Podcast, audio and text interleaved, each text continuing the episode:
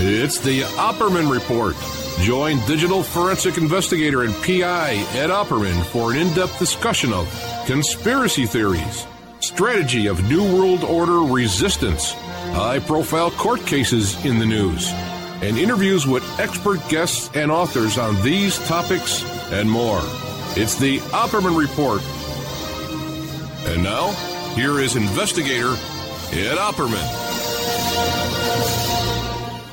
Okay, welcome to the Opperman Report. I am your host, private investigator Ed Opperman, and this show is brought to you by emailrevealer.com. You can go to emailrevealer.com and you can get an autographed copy of my book, How to Become a Successful Private Investigator. Uh, also, too, uh, since we're, we're talking to you right here, right before Father's Day, I know that right before Father's Day, a lot of people like to locate whether you're a father or you're a son or a daughter, you, you want to locate your estranged family members around the holidays. It's very, very common. So you don't want to wait to the last minute. If you want to do a locate on a family member, your father, your son, your daughter, uh, you can go to emailrevealer.com and use the people search feature. It's as cheap as 20 bucks. Uh, but give us some time because sometimes uh, uh the first uh, you crap out on the uh, the database searches. You need to do a little bit more work, start making some phone calls with neighbors and stuff like that, locating employment. So it could be a little bit of work. So you want you don't want to wait till the last seconds. What I'm trying to say to you. Uh, so we all different kinds of people searches there, and if it gets more complicated, we can do a skip trace for you. Uh, so basically, people don't want to be found, and also too uh, adoption investigations. Okay, uh, I, I tell you, I used to get calls about this all the time, and we have great new sources for adoption investigations. If you're estranged from a, a biological uh, relative, a father or, or, or, a son or a daughter, uh, mother, uh, through adoption process. We can find adopted parents. We can find adopted children. Okay. Anybody separated through the adoption process uh, in all 50 states. So, uh, doing a great job on that. Okay. We got a fascinating guest today. This is some really good stuff. I stumbled on this article. It's on, uh, the swamp.media. And our guest name is Johnny Vedmore. And you can find him on uh, Twitter at uh, uh, Johnny Vedmore. Uh, he's written his things. You know, it, it's almost like fiction. It's about Theresa May's father, and uh, uh very bizarre. So I'm going to let him tell you about it. Uh, Mr. Vedmore, are you there? Hello there. How are you, Ed? I'm very good. I forgot to mention too. He's a musician as well as a writer. Uh, I am indeed. I am indeed. Tell us about yourself. Who is Johnny Vedmore? Oh, Johnny Vedmore is just uh, interested in truth, uh, justice, love, peace, and probably a little bit of weed too. Hey, so was I years ago, man. I gave it up. How old are you? Uh, I'm 37 at the moment, but I, I feel young. I feel oh, young. Okay. I feel young and beautiful. I'm 55. I feel old. and and you're I'll be there with you. I'll yeah, be there well, with you. Hope you know. Hopefully, you know, you want to you want to hope you make it. you know what I mean? It's a we all want to make it to like 90, 100. Uh, so you're a musician and you're a writer. How'd you get started with this kind of uh, uh, writing about these kind of topics? Well, I, I, suppose it's UK politics did it to me at first. Um, uh, there's a lot going on in the UK over the past 10 years. I'm, over the past 10 years, you talk about before that, you had um, Iraq, Afghanistan. Right. Um, you, you, you, have before that, you had the, the uh, Tony Blair taking over power from what, what had been a conservative government and our industries being basically torn apart in the 80s and the 70s. So, I mean, we've had a, we've had a bumpy ride over the past 30, 40, 50 years. And then before that, you're going post war and the war. Um, so, so this country's, uh, rife for, for, for, storytelling is a lot of, there's a lot of, uh, things to investigate. There's a lot of stuff trapped in a very small space in the United Kingdom. Mm. Um, and so, so I, I, I suppose the thing that really got me was seeing people who were not telling truths, not being honest. A- absolutely. Now, the article that caught my attention was Theresa May's father, the serial killer, the traveler's daughter, and the cover ups. Now, the, the show is heard here. I, am on a couple of stations in the UK, um, but mostly the United States, but also Africa, different places like that. So let, us start mm-hmm. off with who is Theresa May? Theresa May is currently the Prime Minister of the UK. She's been the Prime Minister. We just recently had an election where she was re-elected, but with a weaker government strength. She had, she's got a minority conservative government. Um, she, she's, she used to be the Home Secretary um, in the UK for the past five years before the Brexit vote, when David Cameron stood down and she became the leader, an elected leader uh, uh, through Tory party ranks. The Tory party voted her in. She became the prime minister. Um, a year later, she called an election, or just under a year later, she called an election.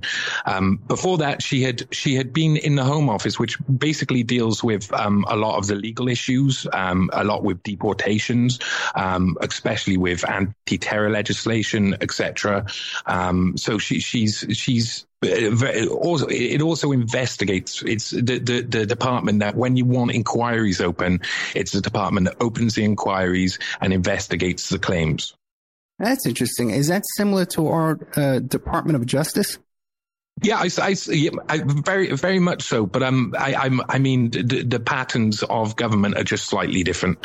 Um, the British tend to be um, very open with with foreign governments, etc. So, and we tend to have a lot of people coming in. So it means that sometimes there's people who they don't want in the country. And Theresa May's previous job was basically to get those people out of the country and to sort out any of the issues of law and order in the country. Like tell the police that she's going to cut 20,000 policemen from the streets of Great Britain and things like that. Fascinating. You know, it's, it's sort of like a combination of an immigration department or ICE or Homeland Security as well as. Yep. Yeah.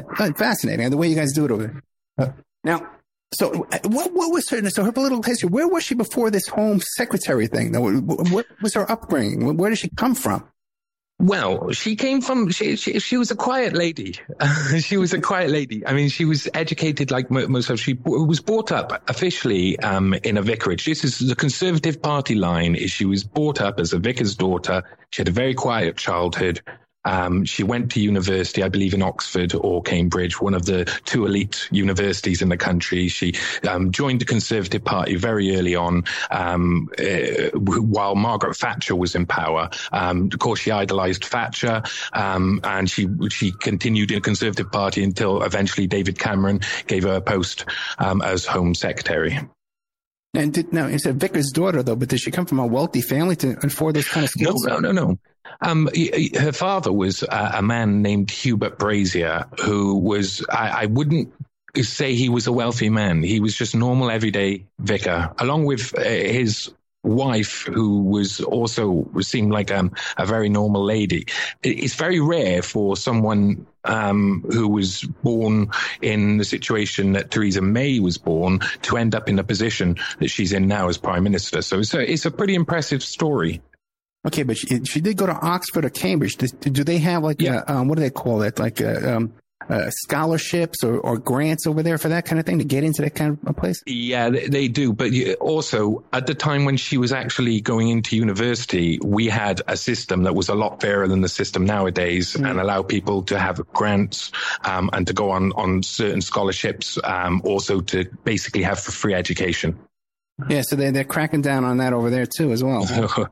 yeah, they've they've been doing that for years. I mean, I mean, it's it's now uh, the average student in the UK leaves with what would be the equivalent of about sixty thousand dollars worth of debt. Yeah, I got a seventeen. I got a seventeen year old daughter, you know, and we're going yeah. through all that right now, man. But then hopefully she'll get some good scholarships because she's a really sharp kid. Now, yeah. So, uh, it's unknown how she got into Cambridge and stuff like that. So, but the but the mystery part is is her father, right? Yeah, because well, I mean, the reason why she gets into good schools, the reason okay. why she goes the good way, is because by the time she's at the age of her teenage years, um, she's in a very she's she's uh, fallen. Her family has fallen on their feet quite heavily. I'll go back to the start okay. with uh, her father because when her father was in university, he was in the University of Leeds, um, in the UK, um, and it was 1939.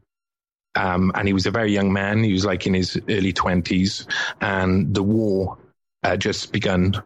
Um, of course, conscription meant that people would be called up from the ages between the ages, first of all, of 19 and 22, I think it was, or 23. So he was well within those ages. And the next year, he left um, university and um, decided instead of going to the war, he'd become a priest.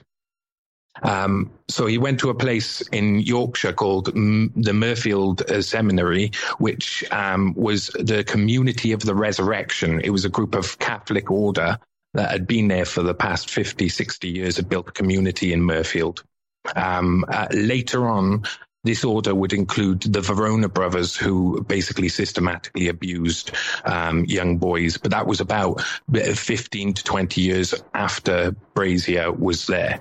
Um, but that is something that during the story I discovered lots of uh, times where, and it might just be because there's a phenomenon of church abuse, um, which is well documented.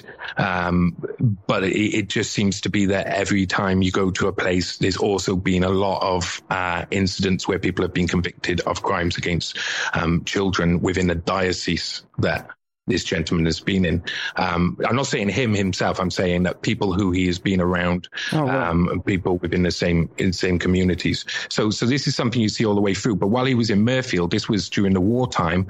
And um, the kids were all being sent from the big cities that were being bombed, Sheffield and etc. Would be the industrial cities of the north of England were being bombed by the Nazis. So, and the Luftwaffe. And so, um, the uh, children got evacuated into places like this. So he was, he was there in, uh, through the war, helping, uh, in, in, uh, Mirfield. But then he got, uh, given his first placement in a church in Catford in London. Um, and this was during terrible times because, uh, as I mentioned in the actual story, there's uh, the road he was his church was on just a little bit down from where a school was hit by um, a massive incendiary explosive um, that killed basically all of the kids in there. Um, so they had disaster after disaster there. The bombing map of uh, London during the Blitz, during those years that he was in London, would have just meant that he was constantly in shelters, constantly uh, doing funerals. Um, I, I, saw evidence of this through through church records, etc., um, on different sites. Um, he, he uh, stayed around in Catford till just after the war, and then he moved into um, a quiet little place called Reigate, just kind of disappeared into into obscurity in this little church that that, that is is barely much. I think it was a kind of like a break from during all of the war in London. Maybe they thought he needed a bit of time off somewhere. But at this point, he was um, getting older and he was still unmarried. Um, and he moved to Eastbourne and became in 1953 and became the hospital chaplain. And this is where the story really gets juicy. Okay, 53 becomes a hospital chaplain. Okay, now, uh, then what happens then? Well, Hubert Brasier starts working in Eastbourne Hospital um, at around the same time that it's already known the famous serial killer John Bodkin Adams um, was a doctor at the hospital. Now, at that time, Dr. John Bodkin Adams was like the Harold Shipman of his days. He got away with all of his crimes, though, unlike Shipman. Um, he killed um, 100 and over 160 people, um, getting over 130 to leave him money in the will.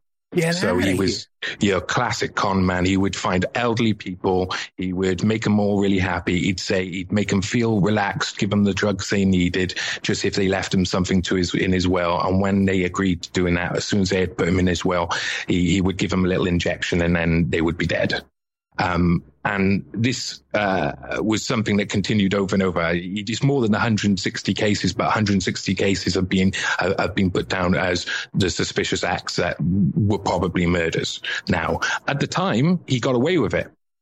Um, he got away with it partially because the NHS, uh, the National Health Service, um, what supplies universal healthcare in Great Britain, had just been established. And eight years on, it had hit rocky ground um, and it was having trouble finding funding. And they were really scared that if they prosecuted a doctor um, of his standing, um, um, his stature uh, in the courts, and he got sentenced to death, that nobody would ever want to be a doctor in the NHS again. They, they thought it would really be a bad recruitment. So, uh, um, the government officials who had set up the NHS officially um, started uh, covering up uh, the case uh, he got taken eventually. The nurse, there were so many nurses at the time. This would be at the same time Theresa May's father's working there as hospital chaplain, where he's having to literally deliver um, last rites, um, uh, the cremation, uh, uh, part of of uh, the actual, um, uh, I don't know, order of how people are cremated and etc. He would have been there all through that. He would have known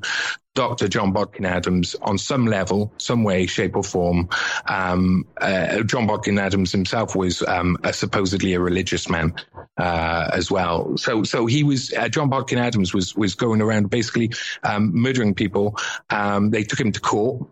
He got found not guilty, acquitted um, of one case of murder, but then given um, uh, eventually in I think about 1955 uh, to 1957, he was given um, a uh, he was basically pushed out the door and told, uh, convicted for writing fake prescriptions, um, falsifying uh, crema- uh, crematorium documents, um, falsifying other ad- admin documents, and he was suspended for about three four years. But then he came back to be a doctor again afterwards. Okay, so just stop and think. Okay, if if this guy uh, John uh, Adams, Bodkin Adams, is killing these people, and you had a social life with them, then they wind up dead, and you're given the last rites for all these people, and you're you're there at the funerals, like you said, and the ceremonies. Mm-hmm wouldn't you notice after a while, hey, you know, every time somebody's dead, every, every, the, the, the rumor is, and, and from lots of the evidence um, that was actually at the trial, um, everybody knew. All the nurses were talking about it, and the nurses complained over and over again because they knew something was suspicious was was obviously happening. It wasn't just older patients who were dying; it was also young patients. It was I can't remember her name, but there was um, a young film star, and that was one of the things that really made the police have to act and do something because it was so public. But she was quite a famous um, film star, and he uh, ended her life after she had given him her car. Yeah, in your article it says he was convicted of making four of uh, four counts of making false statements on cremation forms. Mm-hmm. Uh, yeah, I wonder what the what was behind that. Uh, did you get a chance to actually look at the uh, the court records uh, of uh, this, this trial? I, I, I didn't. It's quite. There's um uh, there's a few books. There's a book called um the will uh, the, where there's a will there's a way. That's a, a, good title. Um and there's a, I watched a few a few documentaries on Bodkin Adams. I did a lot of reading up about Bodkin Adams, but I didn't get to see any of the case uh, files. But I did um get afterwards after I wrote this story. Um, someone got in touch with me and explained that the person who defended John Bodkin uh, Bodkin Adams in court um is actually the father of a woman named Harriet Harman, who's one who used to be um, the well, she was like um, temporary leader of the Labour Party in the UK. Well, that's interesting. And yeah, so they both sides, the, the, the most senior women of both sides of of um, British politics, both had something to do with this case. Well, in a connection, not something to do with this case. Yeah, a connection, a small yeah. family connection. It's these connections make it. And there was something in here too that I missed. Something about a gay lover that was his protector as well. Well, there was a, a gentleman named a gentleman. Um, there was a man named Lord Gwynne uh, who uh, he he had been mayor of Eastbourne for years and years um, before. Uh, he was apparently the gay lover, openly gay lover of John Bodkin Adams. Everybody knew what was going on. Um, it was well, it was just common knowledge that John Bodkin Adams um, and Lord Gwynne were together quite a lot, and they had um, a relationship which went past just being friends. They, uh, Lord Gwynne, the night before the actual um, uh, uh, uh acquittal of John Bodkin Adams, was seen with the actual judge in a restaurant having dinner literally the night before in the restaurant. They were having dinner, and he was obviously um, telling him what that he had to be acquitted.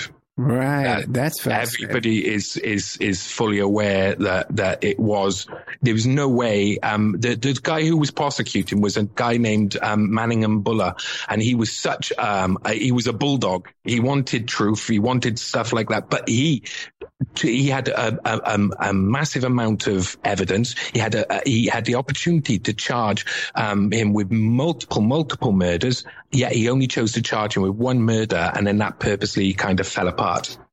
So it seems like that's how they did it. They just undermined the case. And and this was like a Catholic uh, um, hospital.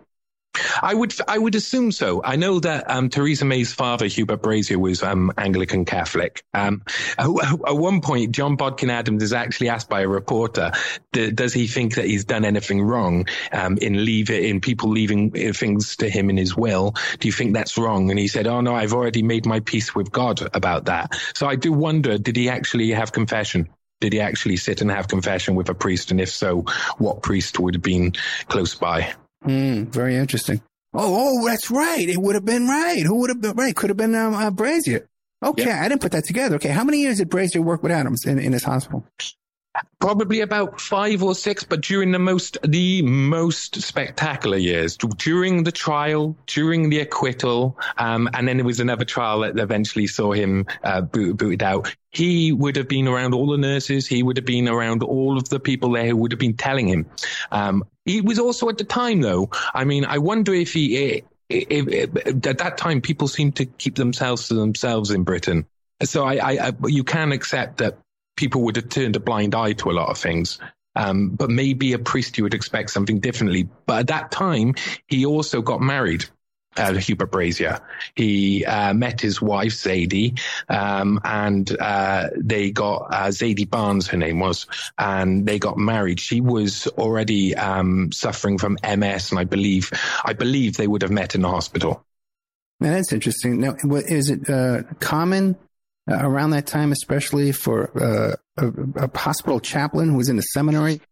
he was an official priest. Was he ordained priest? He was I, I, as far as I know, he was from an order which is celibate. Right. But I, I, think the Church of England, as soon as you, you go into the wider Church of England, your branch of, of the doctrine of your faith just starts to disappear and get overshadowed by uh, the fact that it's just not possible in the modern world or in the world even they lived in at the time. Um, he, it was, I, I, I the, originally in Mirfield, when they had set up the community of the resurrection, there had been suspicions about the the priests uh, all around, and this is in the late 1800s. There's a lot of talk about suspicions of the priests, but there's no talk of what the suspicions were. But throughout the entire of history, if you read up um, on British history, people weren't very, uh, they were very suspicious of celibate priests, of single men um, maybe the things that we know now and the abuse that's happened in the past was even more prevalent when people weren't talking about it.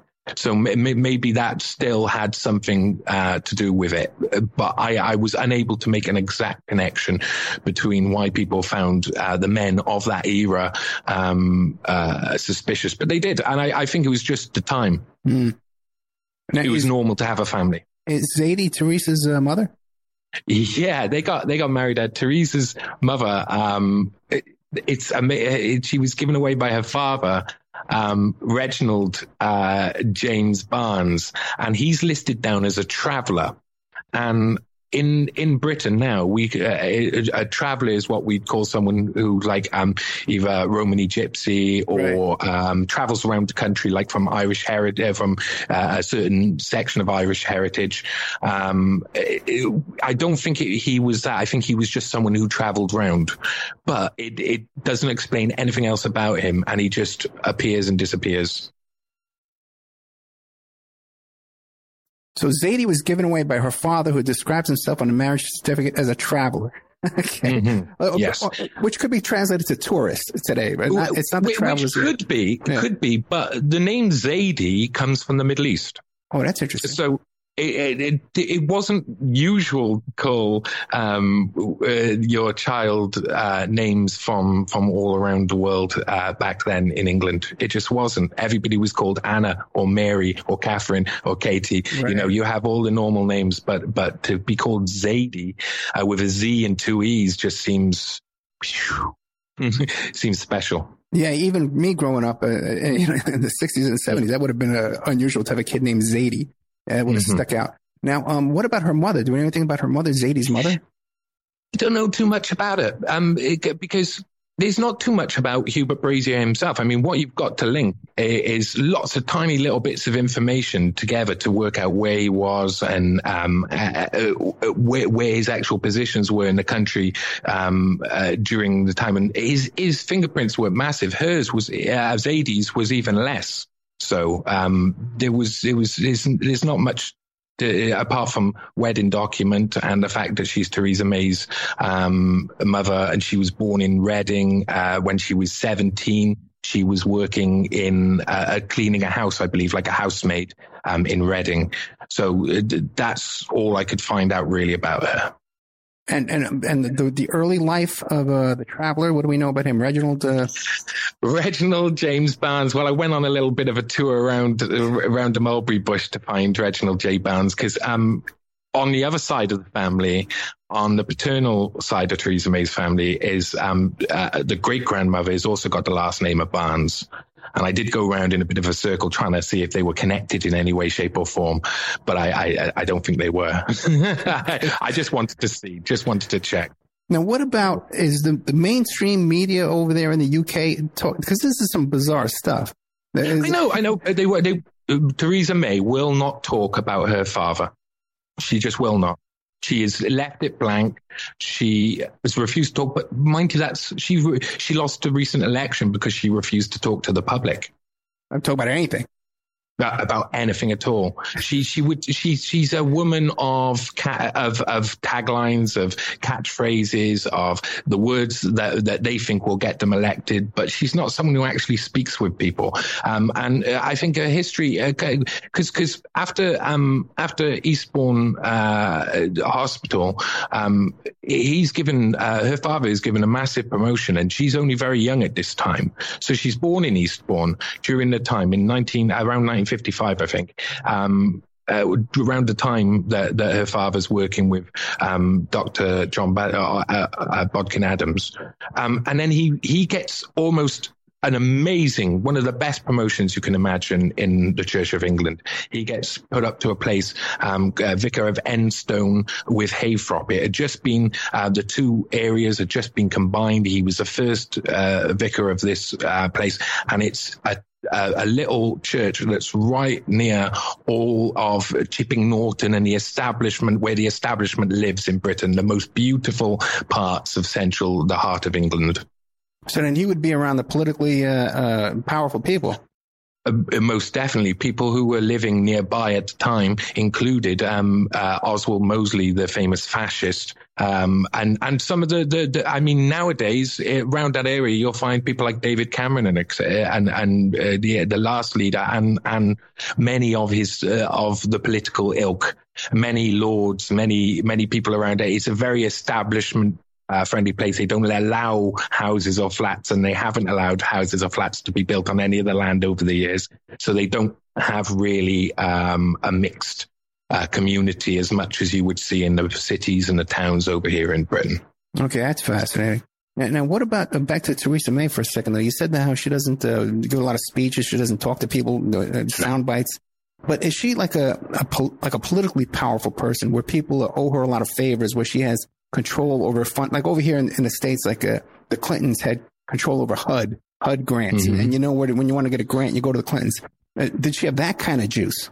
This is, uh, this is what always astounds me about Theresa May's progress through the UK political landscape is that she doesn't really have any type of. Um, uh, she made friends with the right people early on, and I think the reason why she's become prime minister today is they, after the Brexit vote, they needed a scapegoat to trigger Article 50 because whoever triggered Article 50, it was going to be the end of their political career.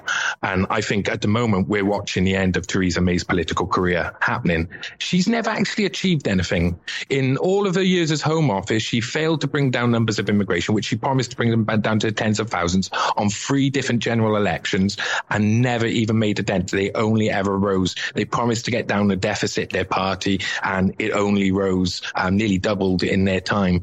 Uh, they, they, they, I couldn't under, I can't even understand why she would be elected by the party, why the party would be proud of her, what she has done in the past. But I think she is just a scapegoat. And here in the States, we hear that she's trying to form some coalition with this Northern Ireland, uh, almost like fascist kind of a neo Nazi group. What's, what's the deal with that?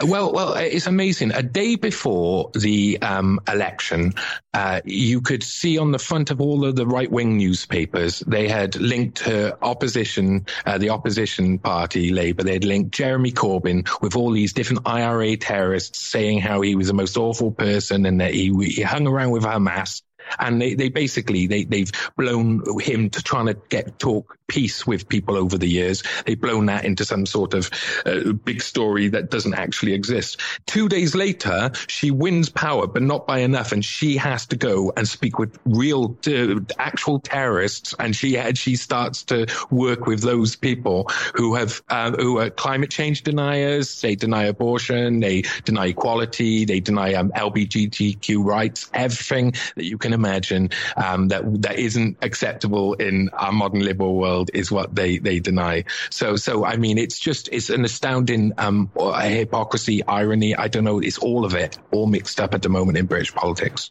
It's fascinating. Now, now uh, we're going to take a commercial break in a minute, but before we do, cl- clarify for me one more time because uh, the Reverend uh, Hubert Brazier, right? Now, mm-hmm. he married, but then he was promoted within the church. He got a better gig in the church. Is that common or normal for, for a guy? I'm not sure. And I'm not, okay. I, I, my question was, um, when what happened in Eastbourne Hospital happened, was he one of the people who um, they did not want to give testimony? Did they pay him off in some way? Did they say, don't say anything, and then lifted him up into a really good position and talked with some of their guys? I don't know if that happened, but it does seem like he's gone from a really big jump. But in the same way, he did go through World War II at one of the heart of bombing, and he had just been in the hospital with a serial killer.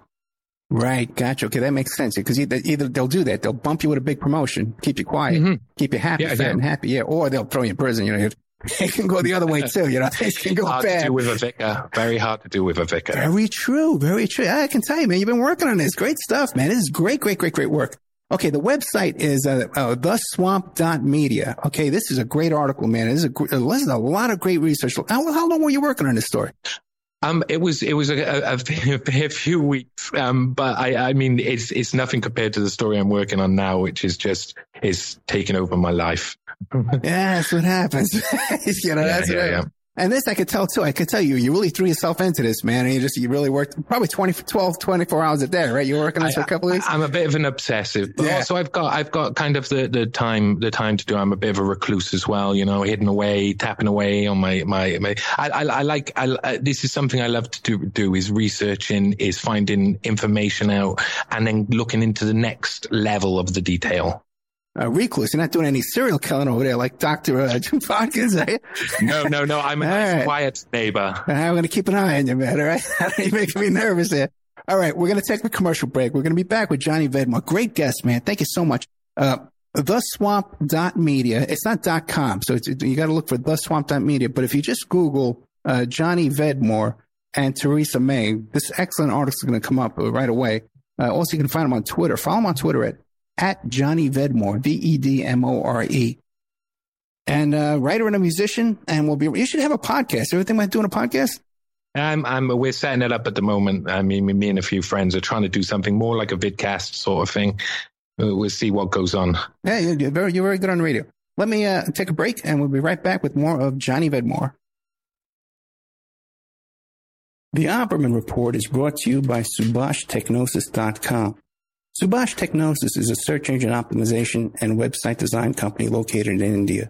So you know you're going to save a lot of money and get top quality service to boot. They offer all kinds of services, uh, business process outsourcing, data entry, banking BPO services, recruitment process outsourcing, uh, software testing, offshore research networking, uh, customer care, press release content writing and distribution, and much, much more. They offer website development, e-commerce solutions, mobile responsive designs. Now, I've personally worked with Subhash for over 10 years. Uh, this is the man that puts out my press releases. Uh, they've done work on my websites, so I can personally recommend SubhashTechnosis.com. You can find the link to Subhash Technosis at OppermanReport.com and also AwakeRadio.us. Welcome to our new sponsor. Okay, welcome back to the Opperman Report. I'm your host, private investigator Ed Opperman. Uh, this portion of the show is brought to you by pscoco.com. Uh, you go to pscoco.com, you want to get some, uh, uh, some silky smooth chocolate uh, by the Cocoa Exchange. Phoebe Sod is the, the, the owner of the website. If you want to get into the cocoa business along with Phoebe Sod, you click on the contact us button or you can click on the shop now button at pscoco.com and you look at their beautiful sampler packs and stuff like that that they have. And uh, you can order it right now. It'll be in your mailbox by Monday morning. That's at pscoco.com and become a chocolatier, just like Phoebe Sod. We are today, we are with uh, Johnny Vedmore, musician, writer, uh, possible serial killer. I'm working on it. This guy out. I got my eye on this guy. He's a, a writer at the swamp media, a future podcaster.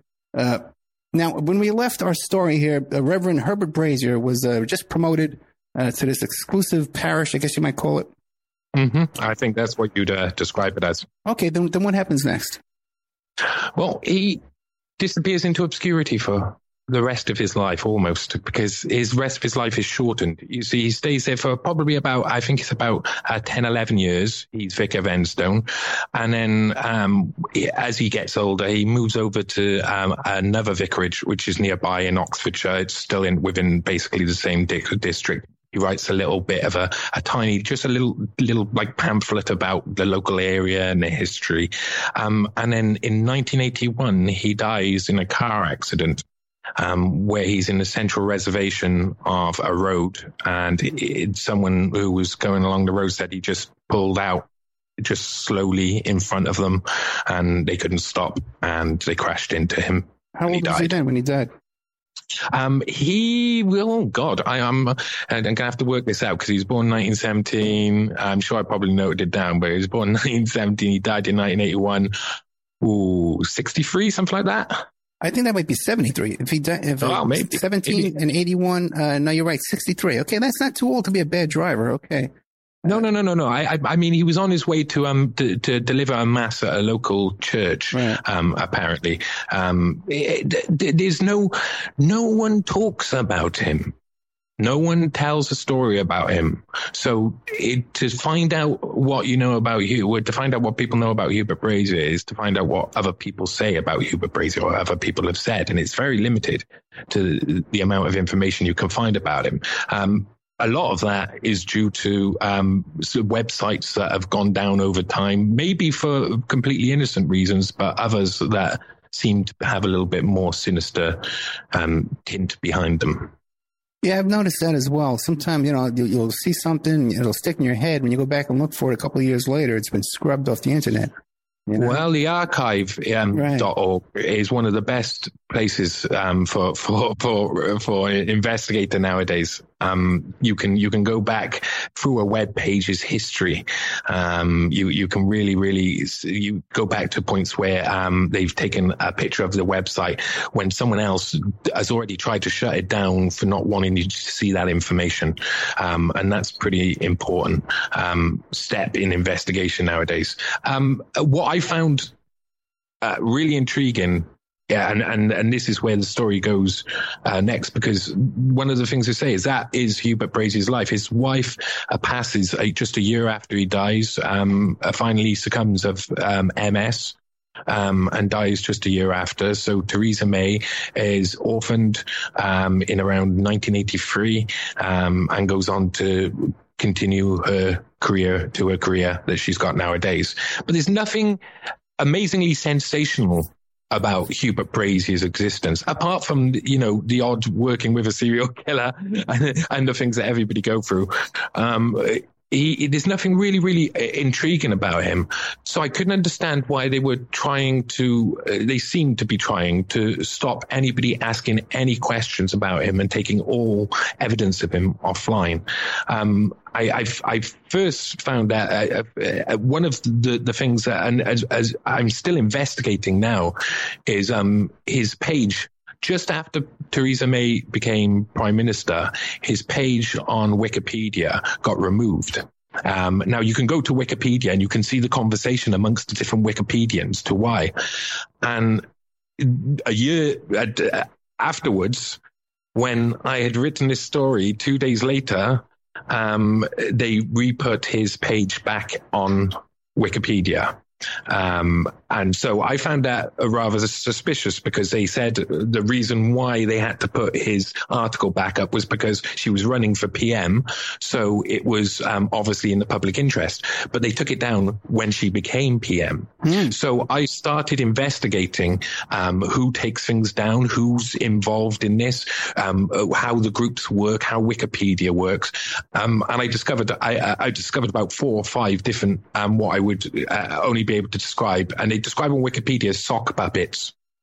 Um, they're people who uh, edit pages to kind of uh, work for an agenda rather than impartiality. They try and change pages. They try and stop people being able to look into certain parts. Like, for instance, the Conservative Party um, used to have a separate page that was known as the Nasty Party and was about their their their history being called the Nasty Party.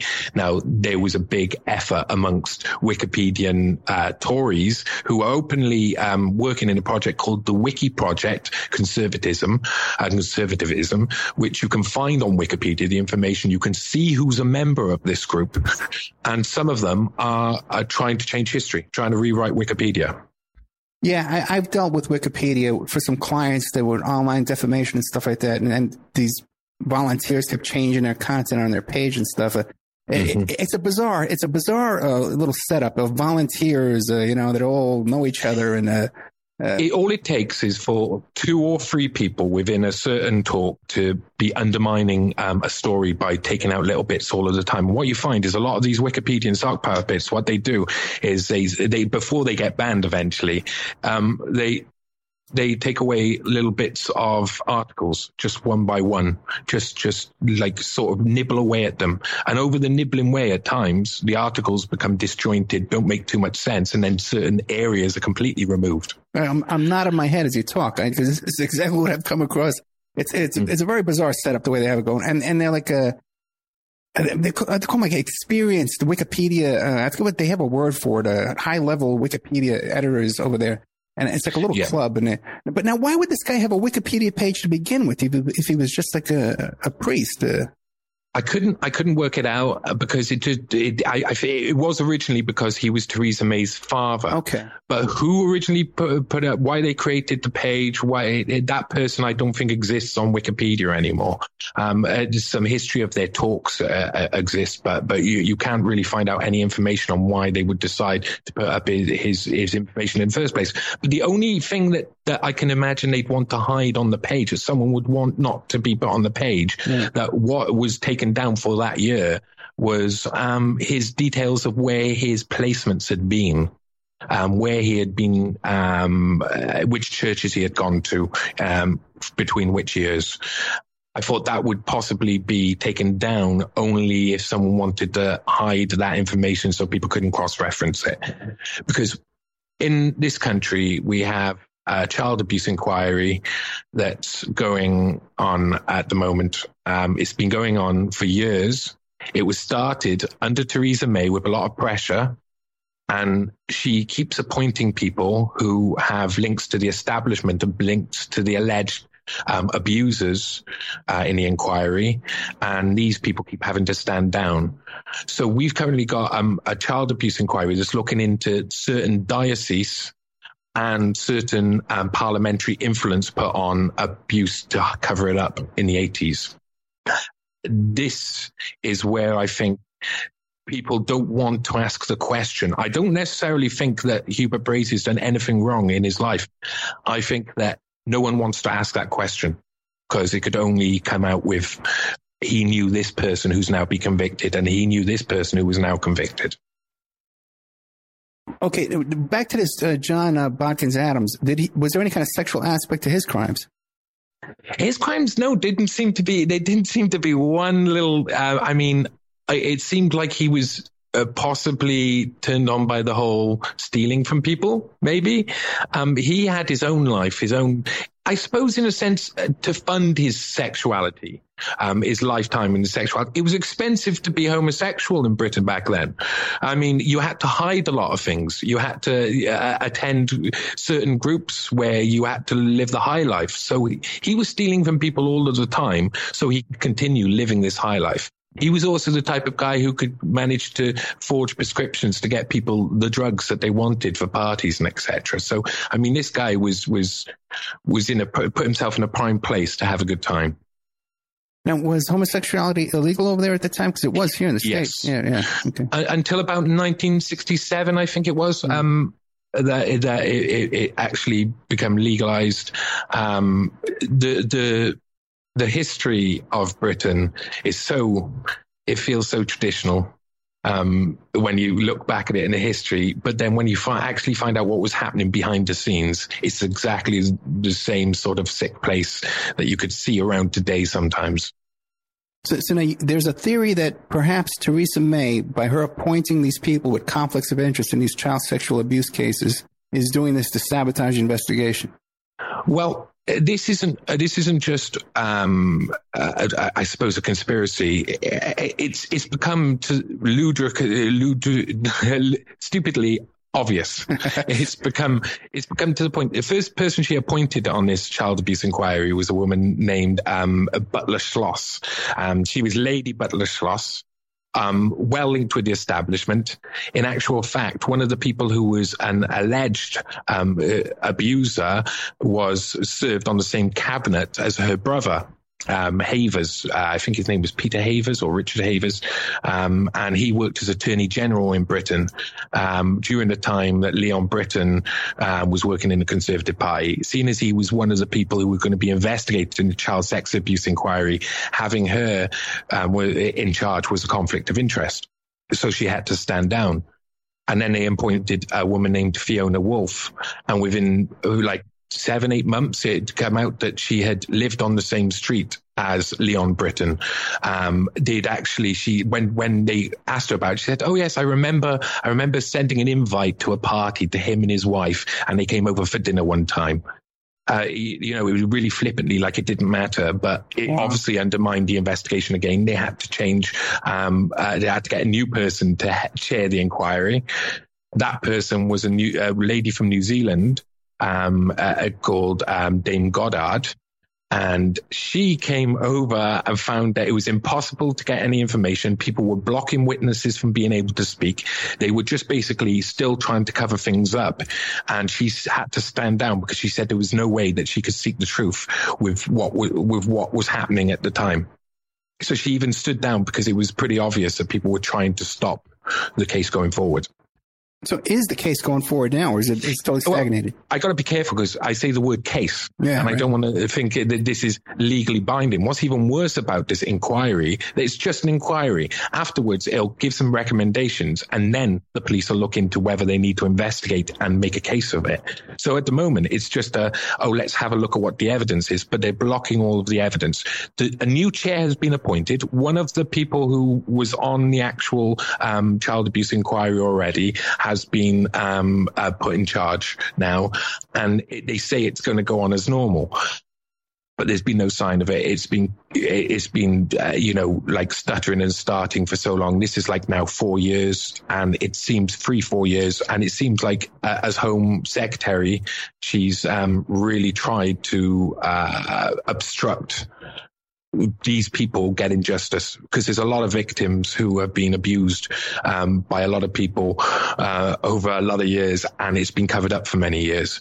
Now, the one of the reasons why people link that with Theresa May um, is not only that she's in charge. She was originally in charge of of uh, this child abuse inquiry, um, uh, charge of putting the people in the places and uh, she, all of the all of the mess ups that went on.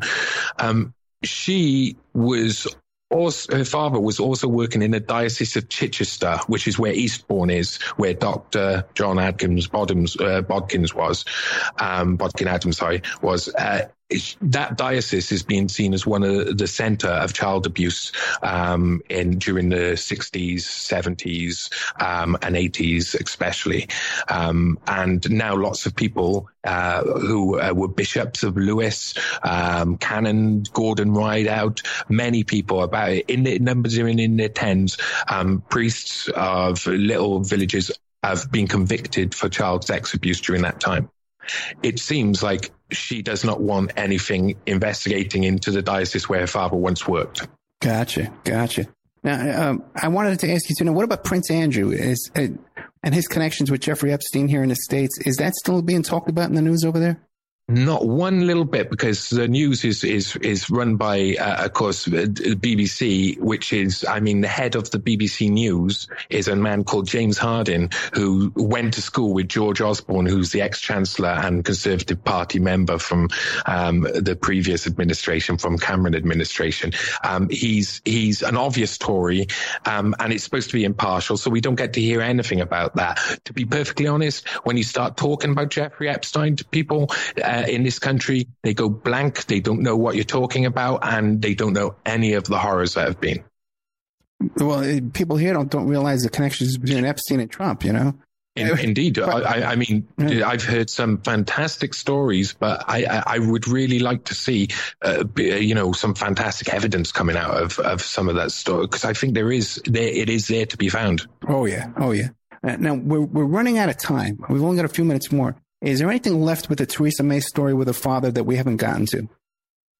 I, I, I, wouldn't say so. I would say the question out there um, is: Is this directed? Is this purposely directed at Theresa May's father? Were they trying to take away his history, or are they just trying to um, take away the history? And I'm talking about conservatives now, active right wing conservatives in both UK and America, and probably over the rest of the world, um, are they actually trying to rewrite the history of conservatism? Are they trying to slowly take away the things that might cause trouble in the future so that they can have a clean run and, and get away with lying uh, conti- continuously um, to people? Uh, I, I, I think that's the question that needs to be asked. Is it that this is just another symptom of or it might not even be people who are connected to Theresa May. It's just people who want to keep conservatism in power. Gotcha, gotcha. They want they want a clean uh, clean face on on, yeah. on their operation. Now, um, well, you you were hinting before you're working on something big. Can you give us any? I hate to. Oh. well, it includes no, no, no. It includes okay. um Richard Spencer, who's your famous American uh, far right Heil Trump, um, got punched in the face Nazi.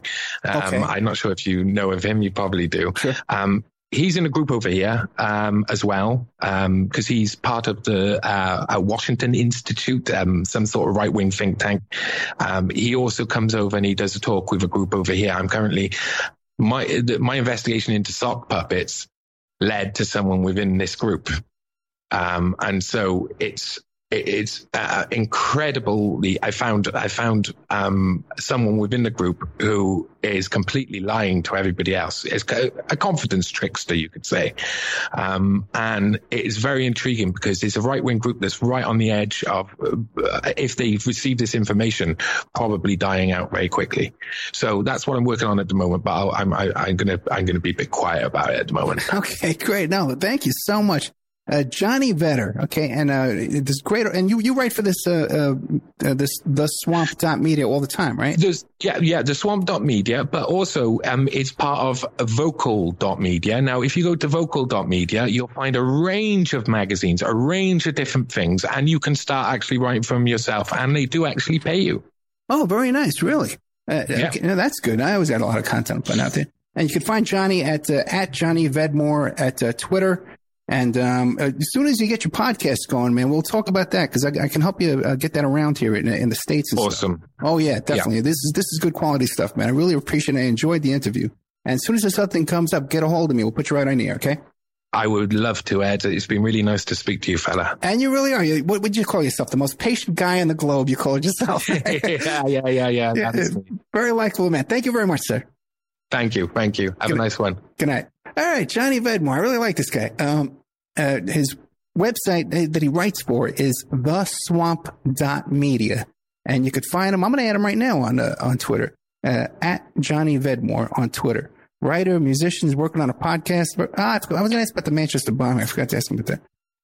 That's okay. We'll have him back. I'm sure we'll have him back. I, I really like the guy. Um, so now listen, if you like our shows, you know what's going on. Well, you know what I'm going to say, right?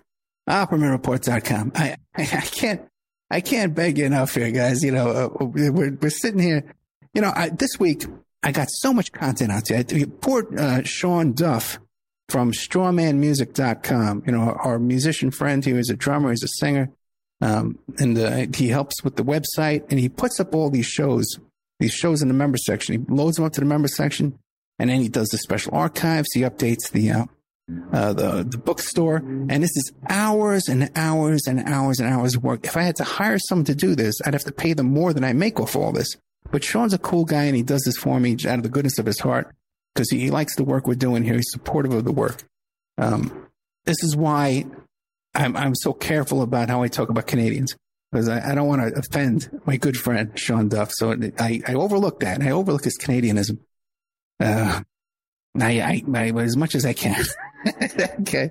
But the thing is, we're, we're, uploading all this content to you, and we, i got so much stress this week because we got this move coming up. I, I, don't have a car right now. My car's being fixed again. I got the, the thermostat.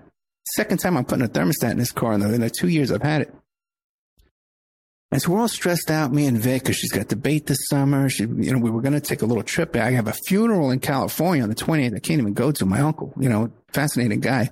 I'd love to go uh, show my respects over there. A lot of family members I haven't seen in a long time there. Uh, June 28th. I don't think we're going to make that now. And Victoria has debate camp this summer. And she has all these projects she's doing. And now we got to move, you know?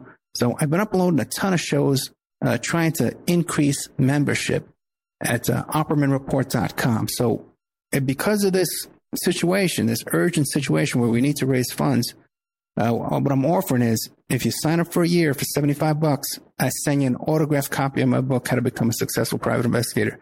And the first chapter of that book is like my bio, my little history of my life. And it's a lot more detailed than uh, the one you can find online.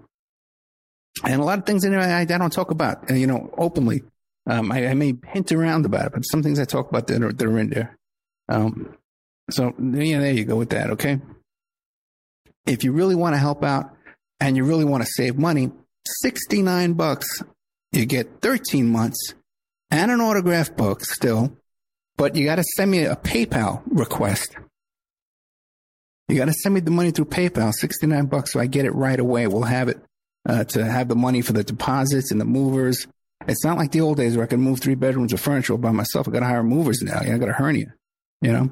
So that's what we're doing. And you want to sponsor the show? Uh, you, as you can tell, we got a brand new sponsor, this Archival Revival. You can find them at archival.revivalblogspot.com and you can email them at archivalrevival, uh, gmail at gmail.com or you can contact me. I'll put you in touch with them. What they're trying to do is, uh, purchase, uh, rare Christian films if you have old Christian films on, on 35 millimeters so that they can restore them. So you actually make money off of this if you have any kind of these films up in your attic, uh, old Christian uh, films, uh, Archival Revival wants to buy them from you. So if you want to sponsor the show, we got great rates for you.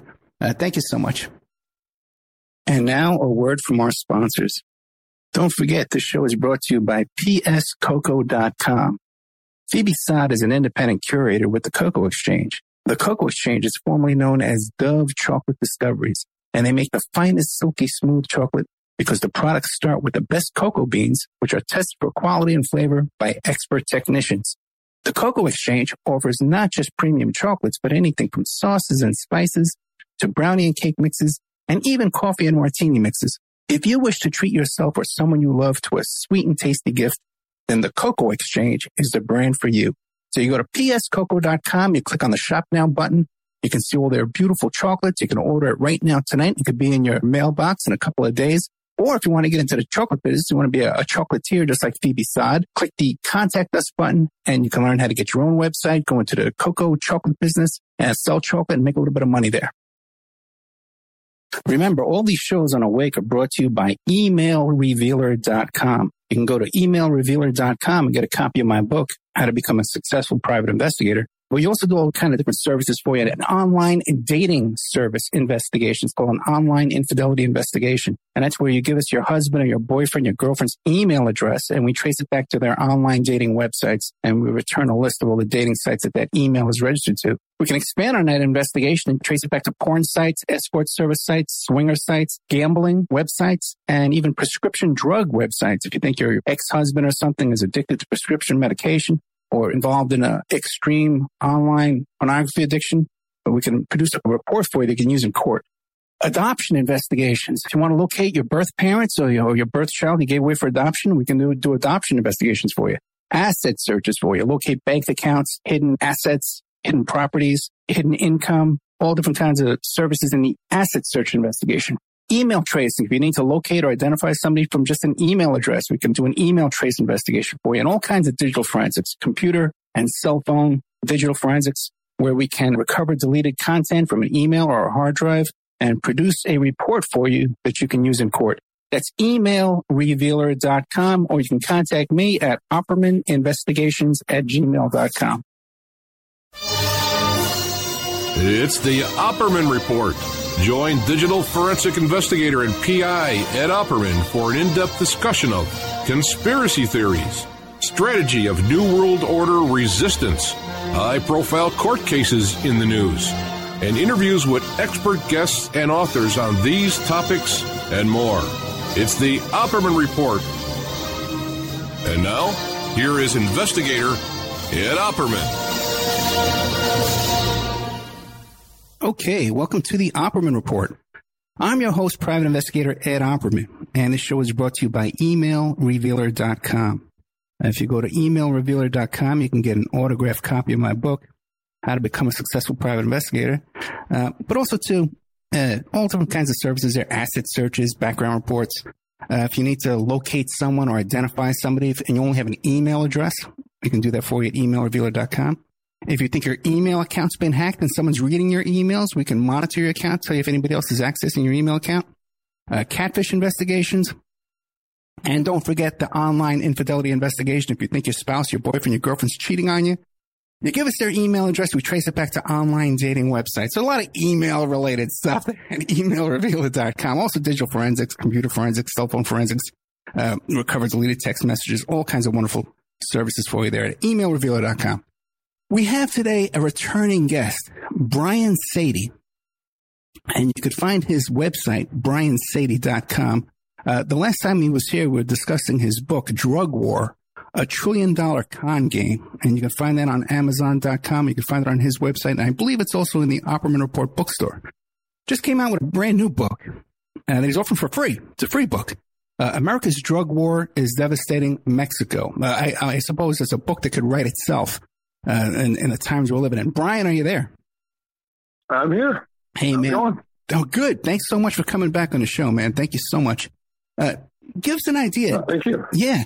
Uh, what's going on? Uh, America's drug war is devastating Mexico. What have you come up with?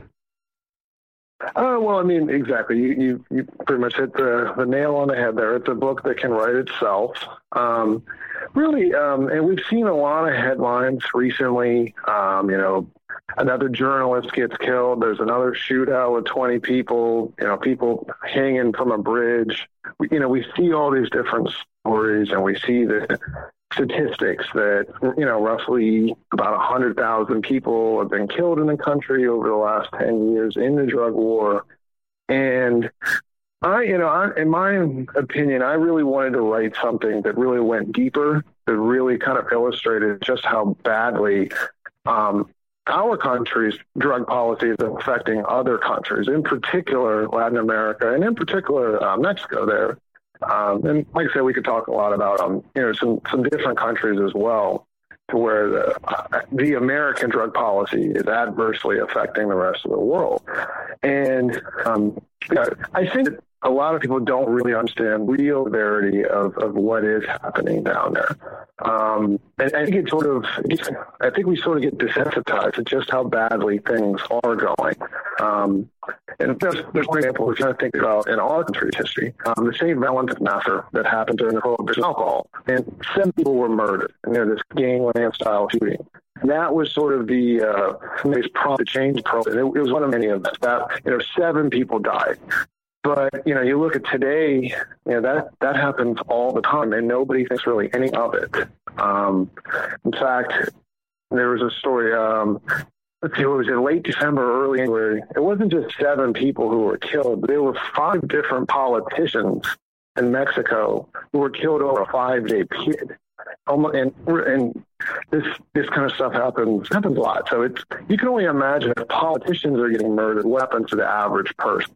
Um, drug war. I mean, it just it affects their country in, in, in every way imaginable. There's just so many stories, and that, that's really what I wanted to get across um, to people because again, everybody knows these kinds of things, but I don't think that they realize just how bad these things are. You know, we're we're really we're well aware that the drug war in the United States domestically, you know, has been a horrible policy. It's been counterproductive. It's cost our country over a trillion dollars in, in government spending, but the situation is actually much. It, it harms other countries even worse, far worse. Well, let me ask you a question because uh, I'm 55 okay. years old, right? And, and, so I was growing up in the mm-hmm. days of Miami Vice. You know, Miami Vice is, you know. Okay.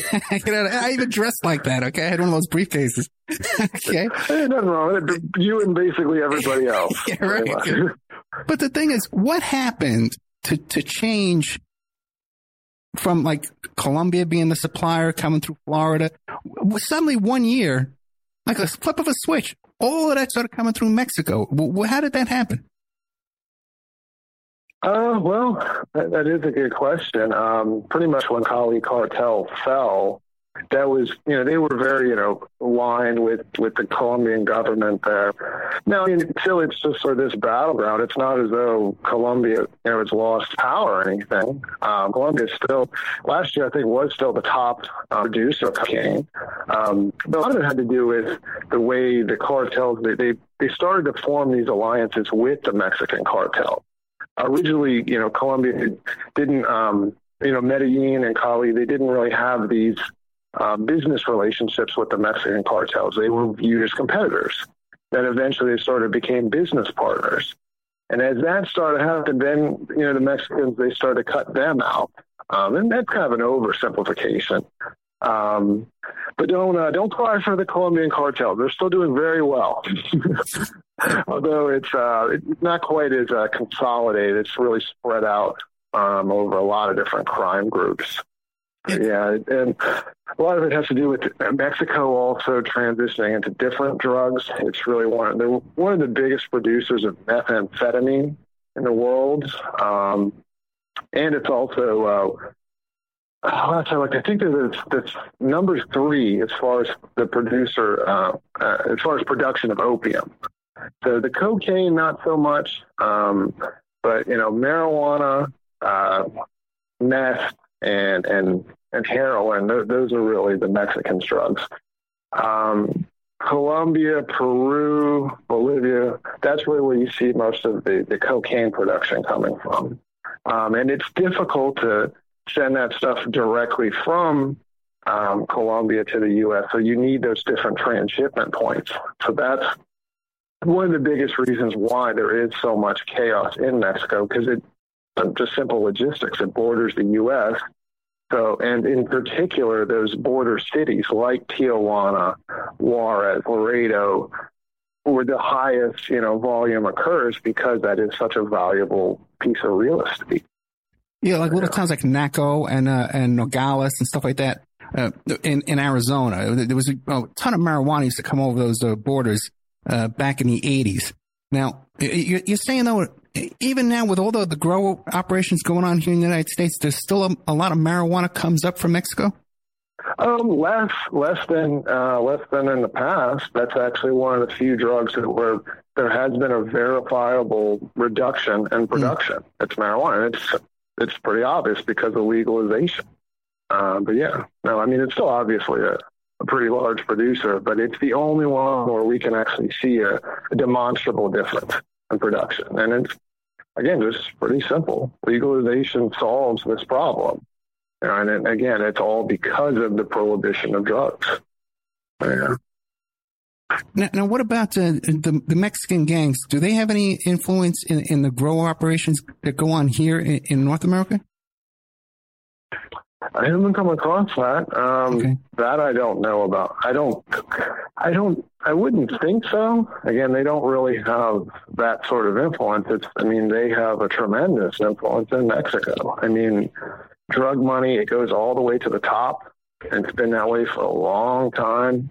Um, the current president, uh, Enrique uh, Pena uh, Nieto, yeah, there's all kinds of scandals that really point to drug money. Um, his, you know, his predecessors as, as well. Um, it's just which which drug cartels are you in bed with?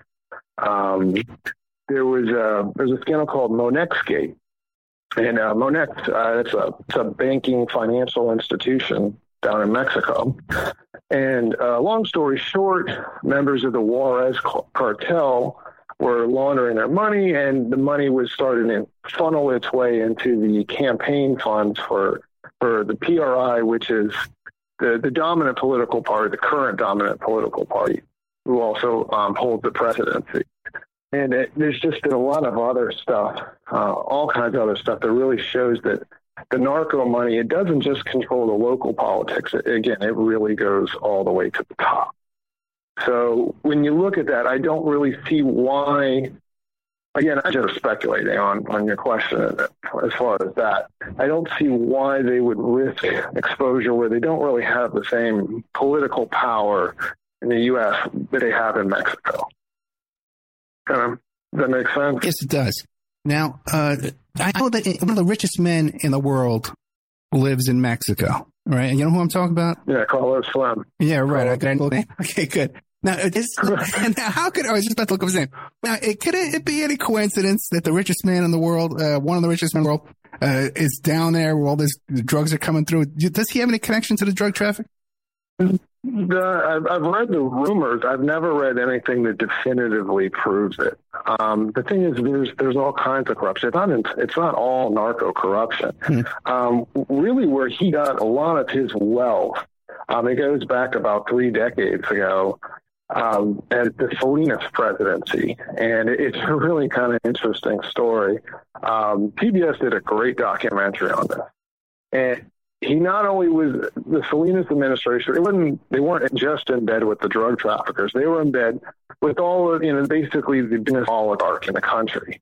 And just to come to this private meeting um, before he before he's elected, you had to pay. I think it was like a million dollars to sit at the table. Of course, that you know went in his pocket, and he just sort of made all these different backdoor deals where they privatized all these different industries. Um, he, Carlos mm. Farmer, he's a big uh, telephone guy. So he, he got, you know, what was essentially government monopoly was then privatized and just, and there was no real competition. It was all handed over to one guy. So, and that's, that's where he's made a lot of his wealth. Now, there are rumors, um, and I, like I said, I've read about him that he's connected, but I haven't seen anything to where I would feel comfortable with that. Other, and you can suspect it, and it's sure, you know, but I, again, I, I don't know of anything definitive. What about Vicente Fox? What have you heard about Vicente Fox? What about him? Yeah, have you heard anything? Oh, you mean just? I mean, he's kind of he's you know he's pretty vocal guy. I know he's a big uh, Donald Trump critic. he's um, he kind of made a big name. A lot of Americans like him because uh, he's he sort of pointed out, hey, the problems in Mexico are directly related to America's drug war. Now, now, and again, a lot of people like him for a reason, but sometimes he's not really being very honest about that. Um, there's one of uh, Mexico's top journalists. Her name's Anabel Hernandez. She wrote a book, Narco Land. I don't know if you're familiar with that one. Yeah, I think I've heard of it, yeah. Really well respected, really well respected book. Um, and long story short, she basically she made the ties, proving that this once obscure politician, Vicente Fox, basically came out of nowhere, all of a sudden gets this, you know, this this huge influx of cash, and it helps to launch him into, you know, running and winning the presidency. And she makes the point, and she's, I think, proves it pretty adequately that a lot of that money came from the Sinaloa cartel. Um, and then when you start to look at um, the, the, government under his leadership and his successor, is Felipe uh, Calderon, they're both from the same party, and that was actually the opposition party. Because before um, Fox, the the pre the PRI, that that party had literally been in power for eighty something years, unopposed. So Vicente Fox was the the changing of the guard, right? And what happened was I mean, everybody knows that, you know, the Sinaloa cartel has been the most powerful drug organization for a long time. But what a lot of people don't realize is uh, well, first of all, Vicente Fox, he was the one who uh, brought the military into the drug war. In other words, um, the military didn't didn't uh, do domestic law enforcement until he started doing that. That was 2005.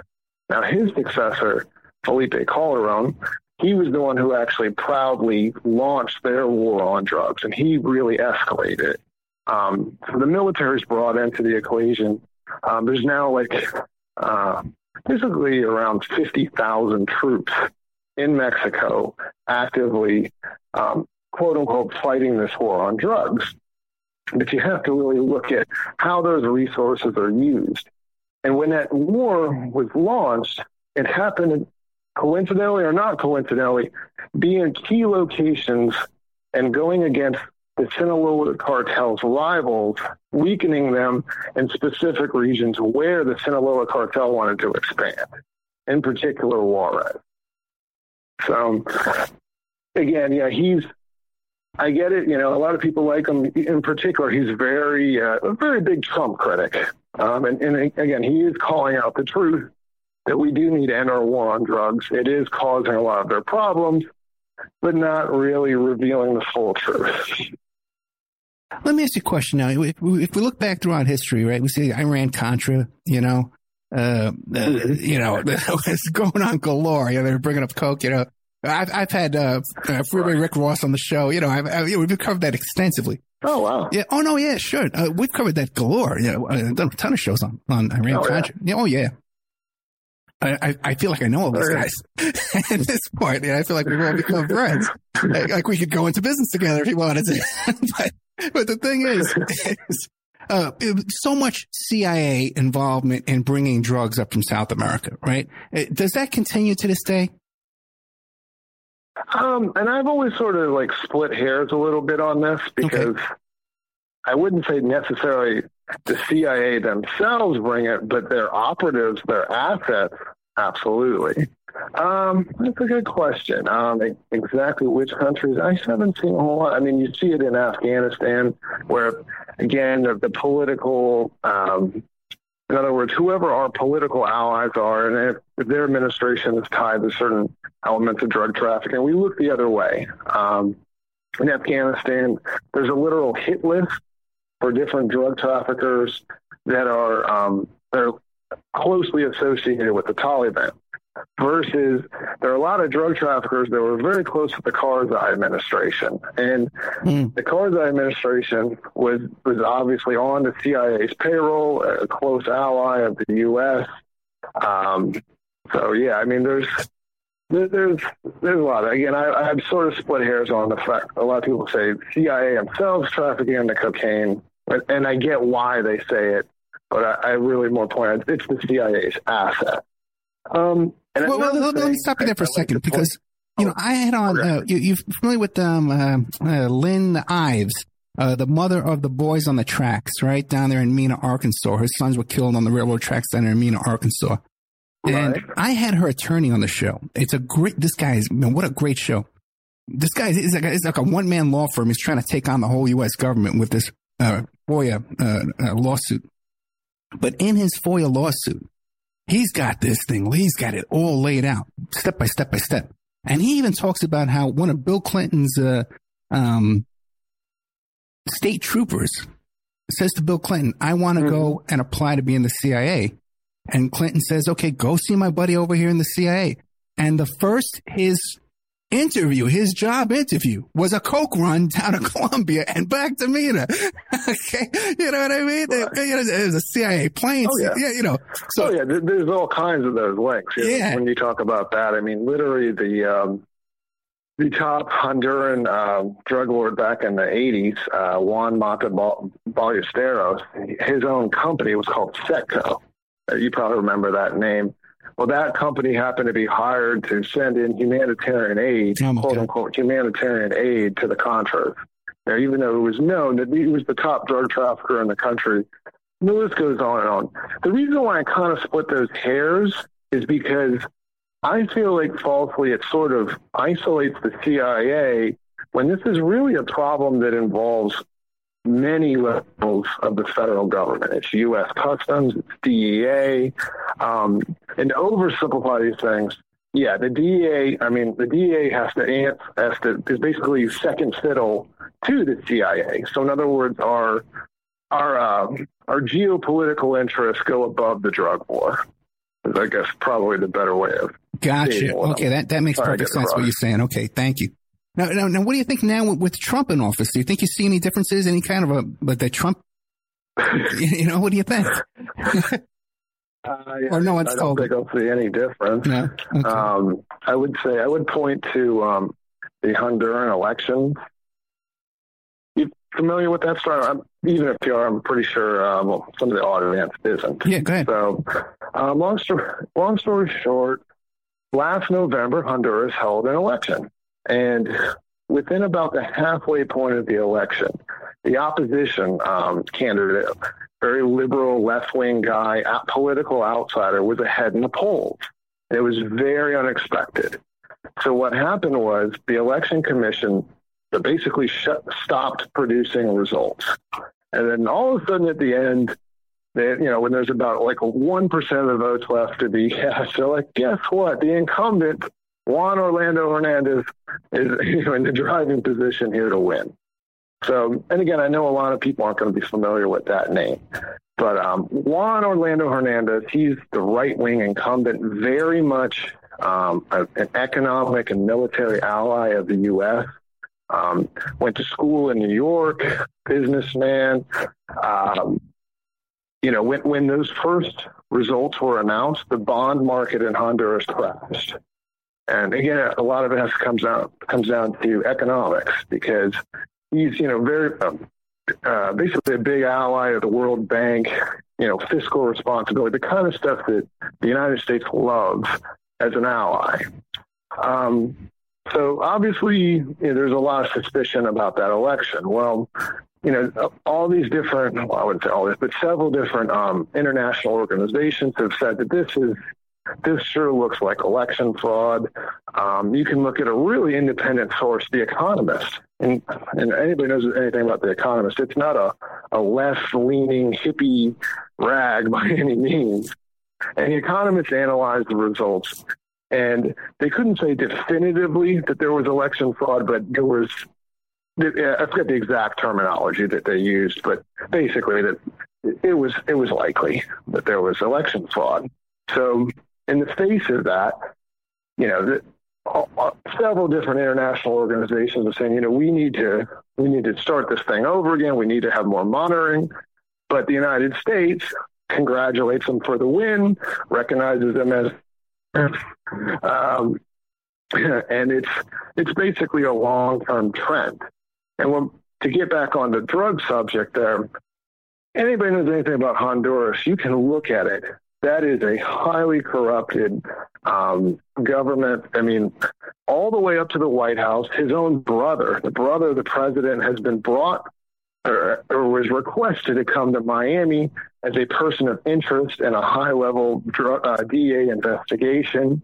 Um, the, his predecessor in office, Pepe Lobo, his own son, is currently in prison in the United States for being a major drug trafficker. Hmm. Um, and this is, it's all part of, um, well, again, I, you kind of have to go back a little bit in time.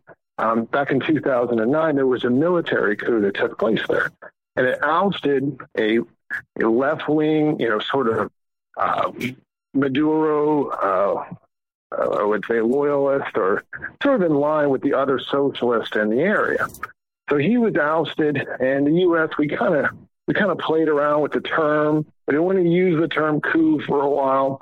Eventually, they, it, it was just too obvious. You had to acknowledge that a coup took place. And temporarily, the U.S., we, you know, we cut off foreign aid to them. And when I say foreign aid, a lot of people are thinking, you know, rice bags for the poor. That's not where, that's not how we give our foreign aid, especially in Honduras. It's military aid. Um, and we call it counter narcotics but it's it's it's military aid. Um, so, point being that once uh, the Honduras they launched another election back in 2009, the interim government was um, it was led by a guy named uh, Billy Joya. he was the top uh, security person for this, you know, this coup regime. And I don't know if that name rings a bell, but he was actually the head of the running death squad back in the 80s. Um, so he was, you know, on the air, you know, on TV trying to, you know, calm the people. But long story short, what's happened in Honduras, it, it's really been, it's been a brutal regime. Um, a lot of people have been killed. A lot of activists have been killed. And our tax dollars are paying for this. Um, does the name Berta Cáceres ring a bell? It does, uh, you know. She was um, an environmental activist down in Honduras, and she was, you know, she was executed by the military, or at least all indications lead to it.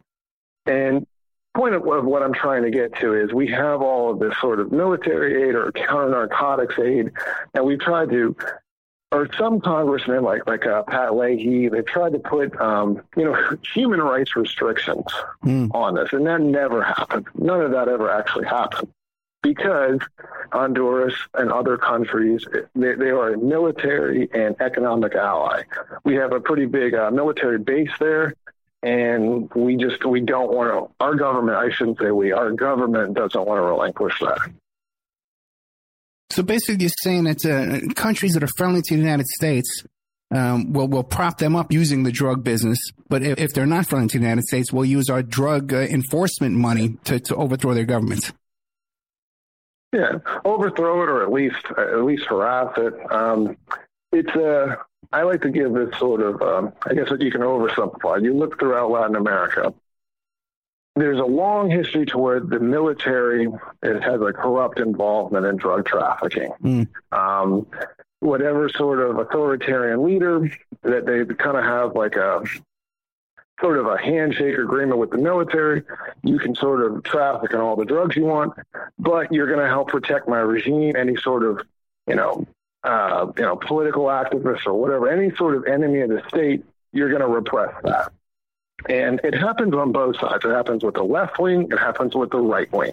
Um, you see it a lot in Venezuela. We see these kinds of stories all the time.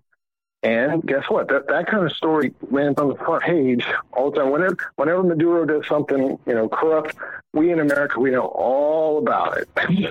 it's you know it's very well known.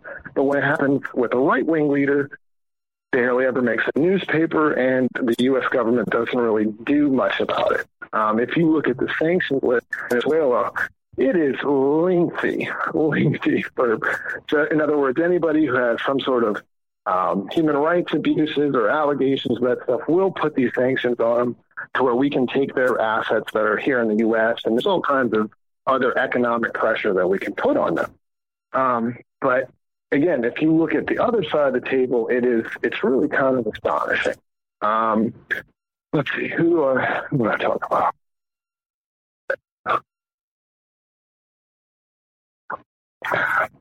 So I just need a little swig of water right there. Well, well then, uh, um, let me interrupt yeah. you. Let me interrupt you for a second because now, when when we see these on the news here, right, in, in Venezuela, and they talk about the food shortages in Venezuela, how much of that is uh, organic, and how much is that is that is caused uh, by uh, the markets, the, the, the capitalist markets, uh, holding a you know what I mean, uh, um, taking a, a, revenge against Venezuela. Um, it's a good point. I think it's probably a combination of both. Um, I don't think, I personally don't think that um, I think that you can blame all of Venezuela's problems on the U.S. I do think some of it. Um, it does affect their oil industry, mm. but they, you know, they basically have everything under control. Everything's the price of bread, water, and there's just this rampant inflation. Uh, there's there's literally black markets to go buy bread or gas or all these kinds of things. I think I think that I think it is justified to criticize you know, to give the bulk of the criticism to that government. I do think that's fair. And but when you see stuff like how they um, expel a bunch of uh, uh, U.S. Um, uh, embassy workers because they had a plot to shut down the electric grid, the power grid, and then you know a month later the whole power grid goes down. You know, it's kind of like you know it's right there oh, in yeah. your face. You know? Oh yeah, and I mean, we were we were we, you know, when the the attempted coup took place in 2002. Right. I don't. We didn't maybe necessarily actively help coordinate that, but the second um, Endara, if I remember that was his name. Uh, no, Carmona. I'm sorry, Carmona.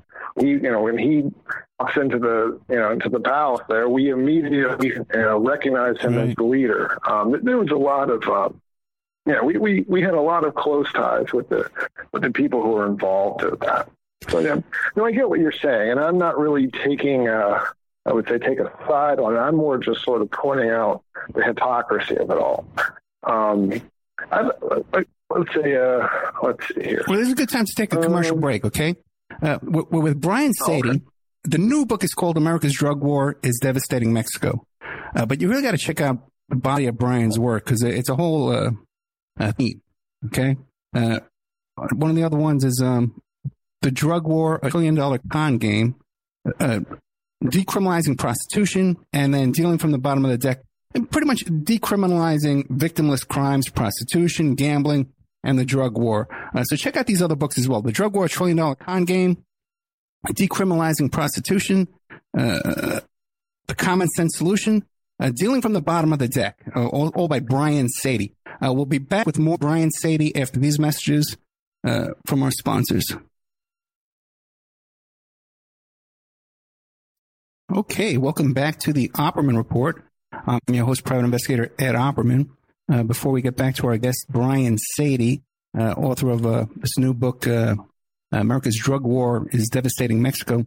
if you like the show and you like what you hear, make sure you check out OppermanReport.com where we have our member section. You can go there. You can sign up, become a member. There's a, we have all exclusive content, exclusive shows uh, that you won't hear Friday night, you won't hear Saturday night or Sunday night. So only exclusive to members at the website. Uh, there's also all kind of lawsuit documents up there. The Trump uh, uh university lawsuits are up there, uh, and uh, Jeffrey Epstein documents and videos and stuff. All different kind of content there at OppermanReport.com, and it helps support the show.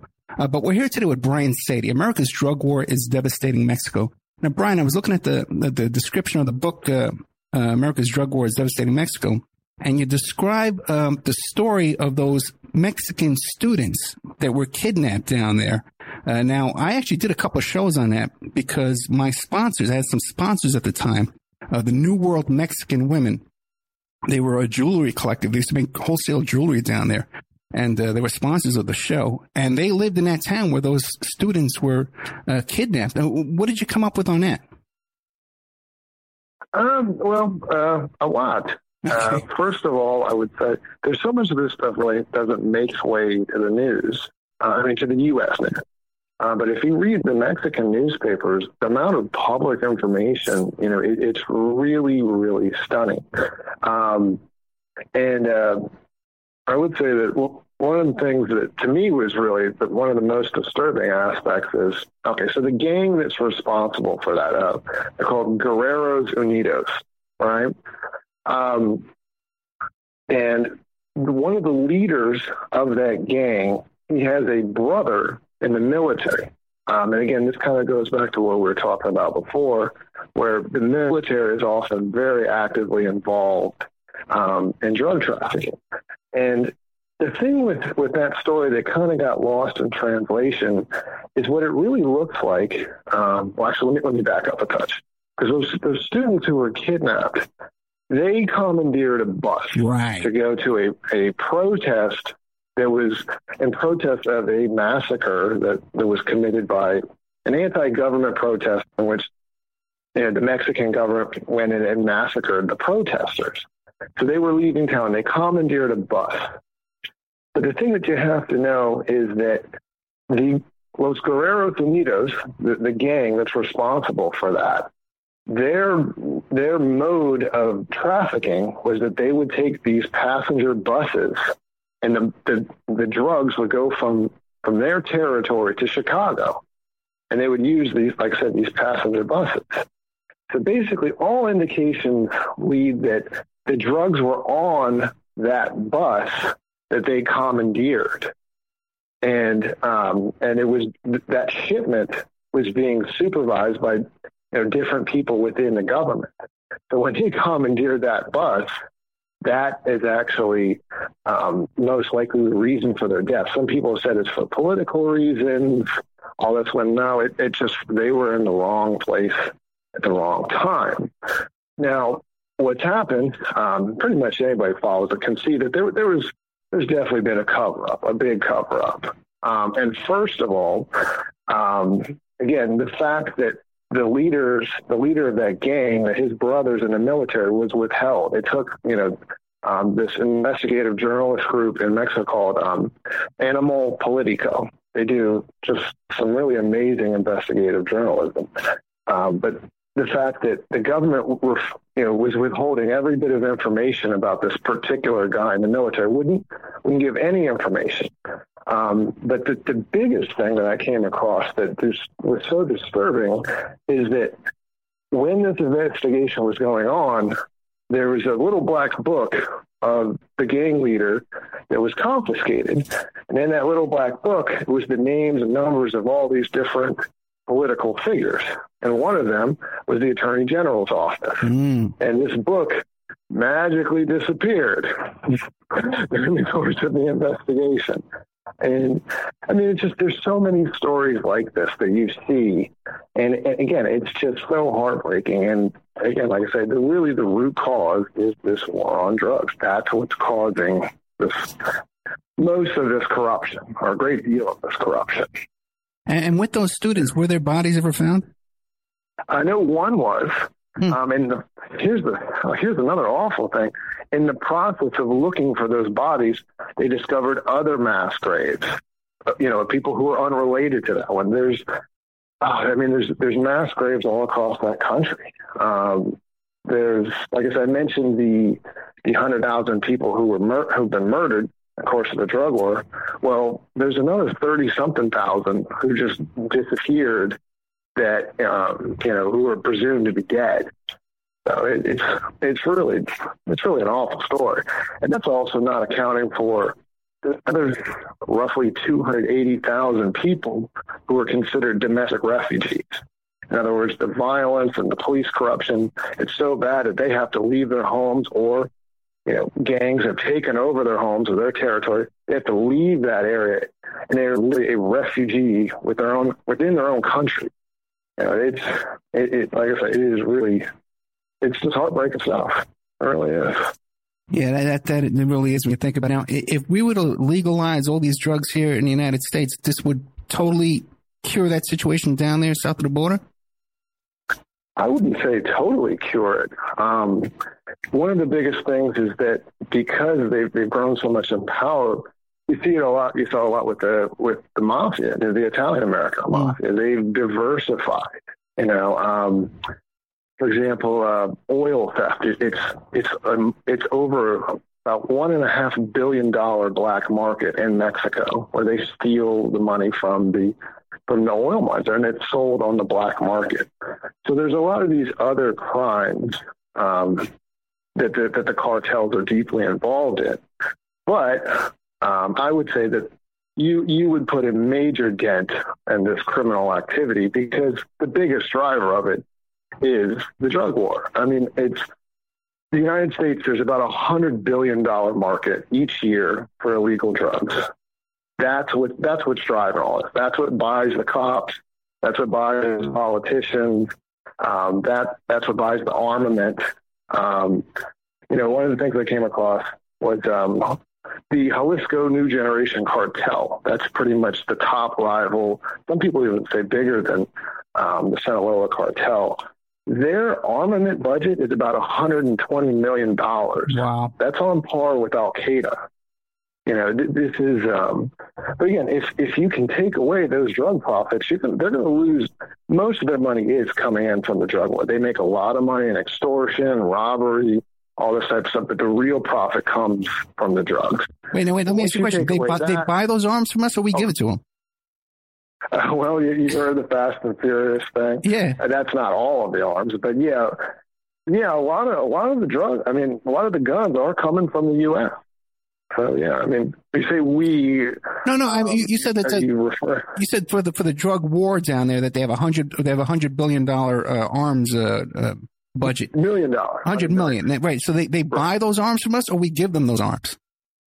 Oh no, I would say that that's bought on black market most of that. Oh, okay. But Oh, okay. the source, the root source that's for so many of the guns in this world is, is the United States. Yeah. It's one of the biggest uh, you know producers of guns. Hey, real quick, what did you come up with Fast and Furious? Did you come up with anything on that? Um, know, I didn't look too deeply into that. Uh, that is what um, one of the uh, the high level members of the Sinaloa cartel. Basically, he said that that was part of their agreement. Um, but no, I, I, I couldn't. I really wouldn't be uh, comfortable, you know, making a definitive statement on that because it's it's the kind of thing that gets misconstrued, and I Right. I really haven't come up with enough to really put my foot down on that one. All right, then let me ask you this: since the last time you've been on the show, um, and last time we were talking about your your other book, the um, what's that, the Trillion Dollar War? Uh, Uh, the drug war, trillion dollar con. right, Uh, Trillion Dollar Con Game. Since you've been on, since then, we've legalized marijuana here in Nevada, recreational marijuana. In California, rec is about to be legalized, even though it's it's pretty much been legal with that stupid Right. medical card thing. You go down to Venice Beach, you buy you, know, you buy a card. They have some guy in a doctor's uh, scrubs selling you the card, and they, you know they're making ten dollars an hour. They're no doctor, but anyway, uh, what what do you think? What do you make of this now? Do you think this is working out? This legalizing marijuana uh, so far? I think overall it's positive. I mean, Colorado, I would say, is really the real example. I mean, um, crime's down, but you know, it's paying for you know paying for a whole lot of um, just a whole lot of very positive things that used to come directly out of taxpayer and out of our out of our paychecks. This is coming from you know that's actual revenue from drugs. It's um, I've seen a lot of evidence that it actually is cutting down on opioid addiction, Hmm. I mean, and there, there's a lot of positives. I mean, worst case, worst case, you can say we're at a, a neutral position, but we're making a ton of you know a ton of money on the uh, with the tax revenue. I think it's a, it's a real big positive. You're keeping keeping letting the cops um, go actual you know pursue actual crime. The thing is, we- we're still not really in a fully legalized state, even when it is legal. Um, the most of these, uh, most of the banks won't take the money from those dispensaries, so it, you know it leaves it leaves them open to possible money laundering charges. It, and when since they have to do business in cash, like it's leaving it open to robberies. So we're still not we're still not really there. Plus, you, you know, you've got Jeff Sessions who's trying to do everything he can to reverse these laws. You know, it's I, there's been a lot of progress made. Um, yeah, I, it, it's the right direction. Absolutely it's the right direction. Well, you know, well, you think so because I noticed here in Nevada because it's just happened. You know, just the, the first of the month, it just happened, and the, like the first twenty four hours, it was crazy here. Everybody was smoking. You know, it's just insane. I, I got a neighbor here. You can smell it through the walls. This guy, I can't even go into my bathroom sometimes because the smoke's coming through the walls so bad. So everyone has just smoking like crazy. Right. But the cops are still, uh, you know, when you go through a whole interrogation when you get pulled over. That's still going on. That hasn't let up at all because you can't have pot in your car. Right. You can't smoke in your car. So yeah, they're still searching your car. That hasn't stopped a bit, you know? Uh, and, and is it a good idea for so many people to be smoking pot all the time? Uh, you know, if it's so available, I, I don't think so either. It, it- and it gets it gets to a, a question of um, were these same people smoking while it was illegal? Did you create new users? And I, I- don't believe that there's any truth to that. When we Oh, no, look I can- I can tell you from- just as from far a- as teenage use, I don't know about that? teenagers, but just walking around, people, I know there's plenty of people who haven't smoked since college or, or you know, for 20 years uh, that have ran to the store and bought some. I don't know if they've, they've continued, uh, but there was, there was a run on those And stores. that, that, that leads to the next question: Is this just a phase? And I think that in in the initial part of this legalization boom, there's there's going to be people like that. But at the end of the day, marijuana is not a physically addictive drug.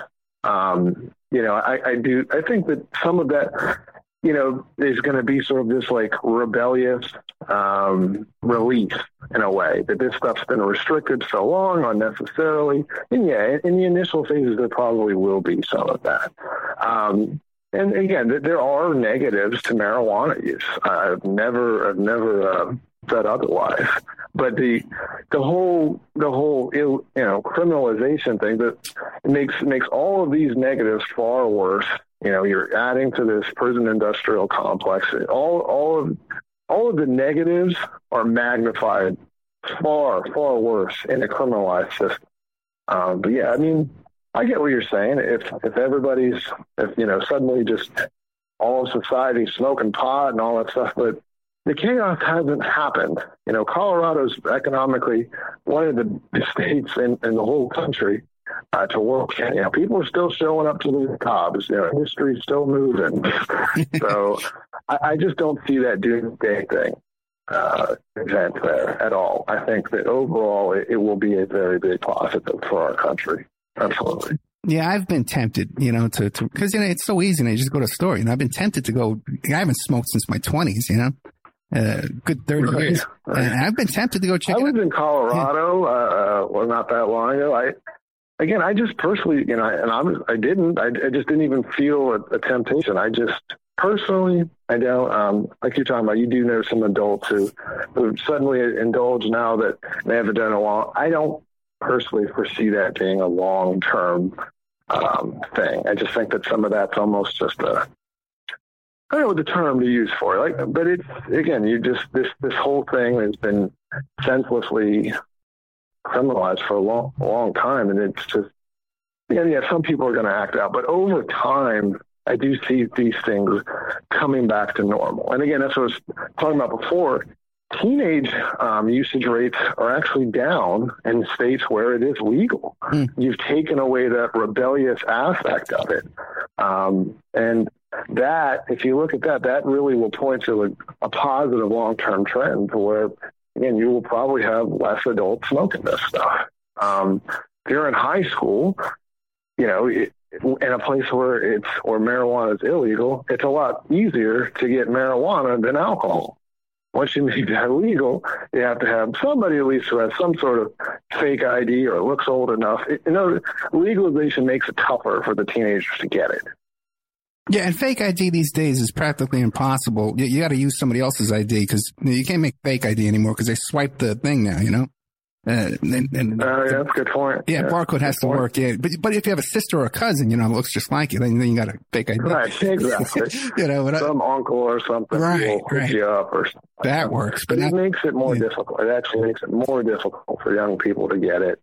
And um, yeah, I I just I just think that it's that there's a it's a huge positive turnaround legalization. Yeah, and, and guys here in Nevada, person, it just doesn't work. It causes far more problems. And people here in Nevada that were selling marijuana out of their apartment were selling to teenagers. And now, you know, those guys are out of business because there's just no market right. for those guys anymore. Oh boy. Right. Oh, so okay, I, I, still I don't know. I'm uneasy. I mean, I'm uneasy about the whole thing with the marijuana. Now, what do you think about sessions? I get it. Yeah. I get yeah. it. I'm no fan of. I'm no fan of the idea of you know everybody smoking pot. But again, it just it, that nightmare scenario hasn't happened. Yeah. And if it hasn't happened in say Colorado, then I don't see it happening anywhere else because that was really the experimentation, you know, breaking ground. You know, in a way that the nightmare scenario didn't happen there. It's been overall very positive. And the main thing is just, you know, it, has been a, you know, a big, a big boom to, for the taxpayer. Oh, no, money wise, yeah, it's, it's a money making operation. It always has been. Uh, that I can, uh, testify. Now, what about Sessions, though, uh, throwing in this monkey wrench now where he's saying that he wants federal prosecutors to be prosecuting marijuana? Now what? Right. I mean, uh, there's talk that that will actually get Congress to to, to get emotional, which I don't I don't see that happening. That ain't happening for a long time. Um, not not through Congress. The states possibly. Um, Vermont's actually the first state where a bill has actually gone through the legislature. Every other state has been ballot measures. Um, there's just there's just too much special interest against this stuff. Hmm. But on the flip side, now that this industry is starting to grow, now they're starting to become part of the, the special interest. And again, I, I'm not for special interest on either side. You know, it just corrupts the whole it corrupts the whole system. But um, but yeah, I, I, I think that he'll be able to to get away with it. Sadly, in my opinion, um, I didn't think that he would that he would press this hard just because it is it is a big industry. It's a multi-billion dollar industry. And the vast majority it's if you look at the polls, something like 80% of people don't want the federal government involved in this industry. So it's a very unpopular take. So, and for a presidency that's at you know some extremely low approval rating, so it, not a good political move. But he he is an ideologue. He believes in that. So I I don't know I don't know where that's going to go.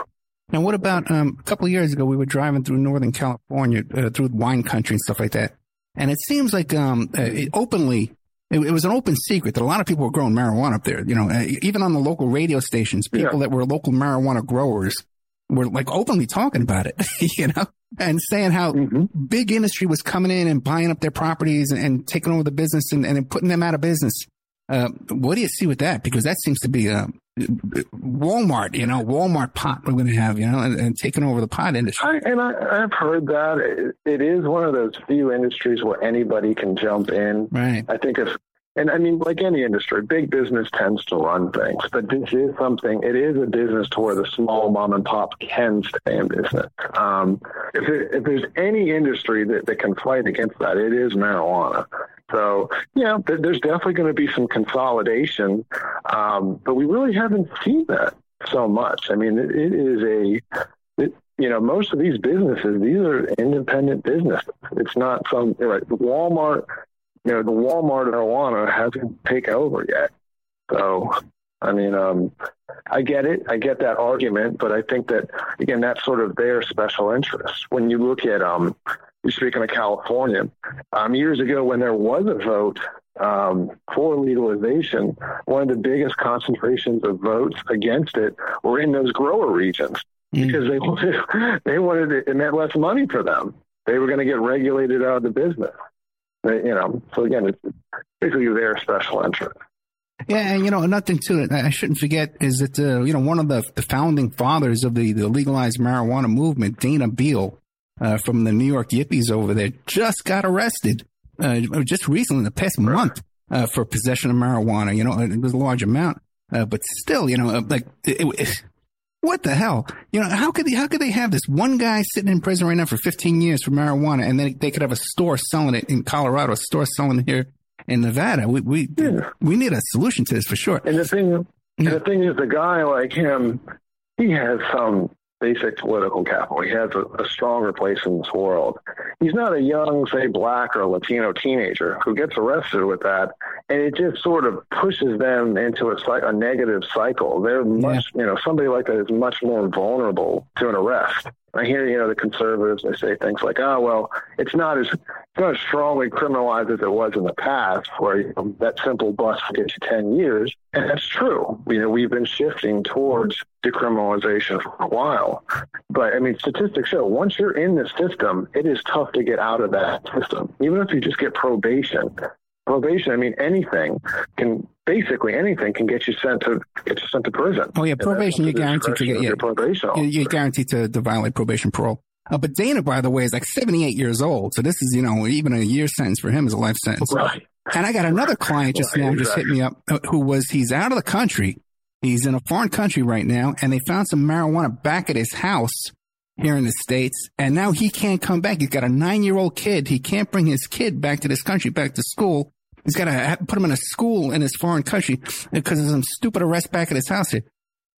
Hey, so uh, people are still there's, victims of this. Uh, millions and millions yeah. of stories, and, and it just and again, it's for a pointless battle that in, that altogether is based upon a lie. You know what, what we're talking about originally, where these these source countries for the drugs that come into this country, as long as they're a political ally, we look the other way at it. Right. You know, and again, versus say Venezuela.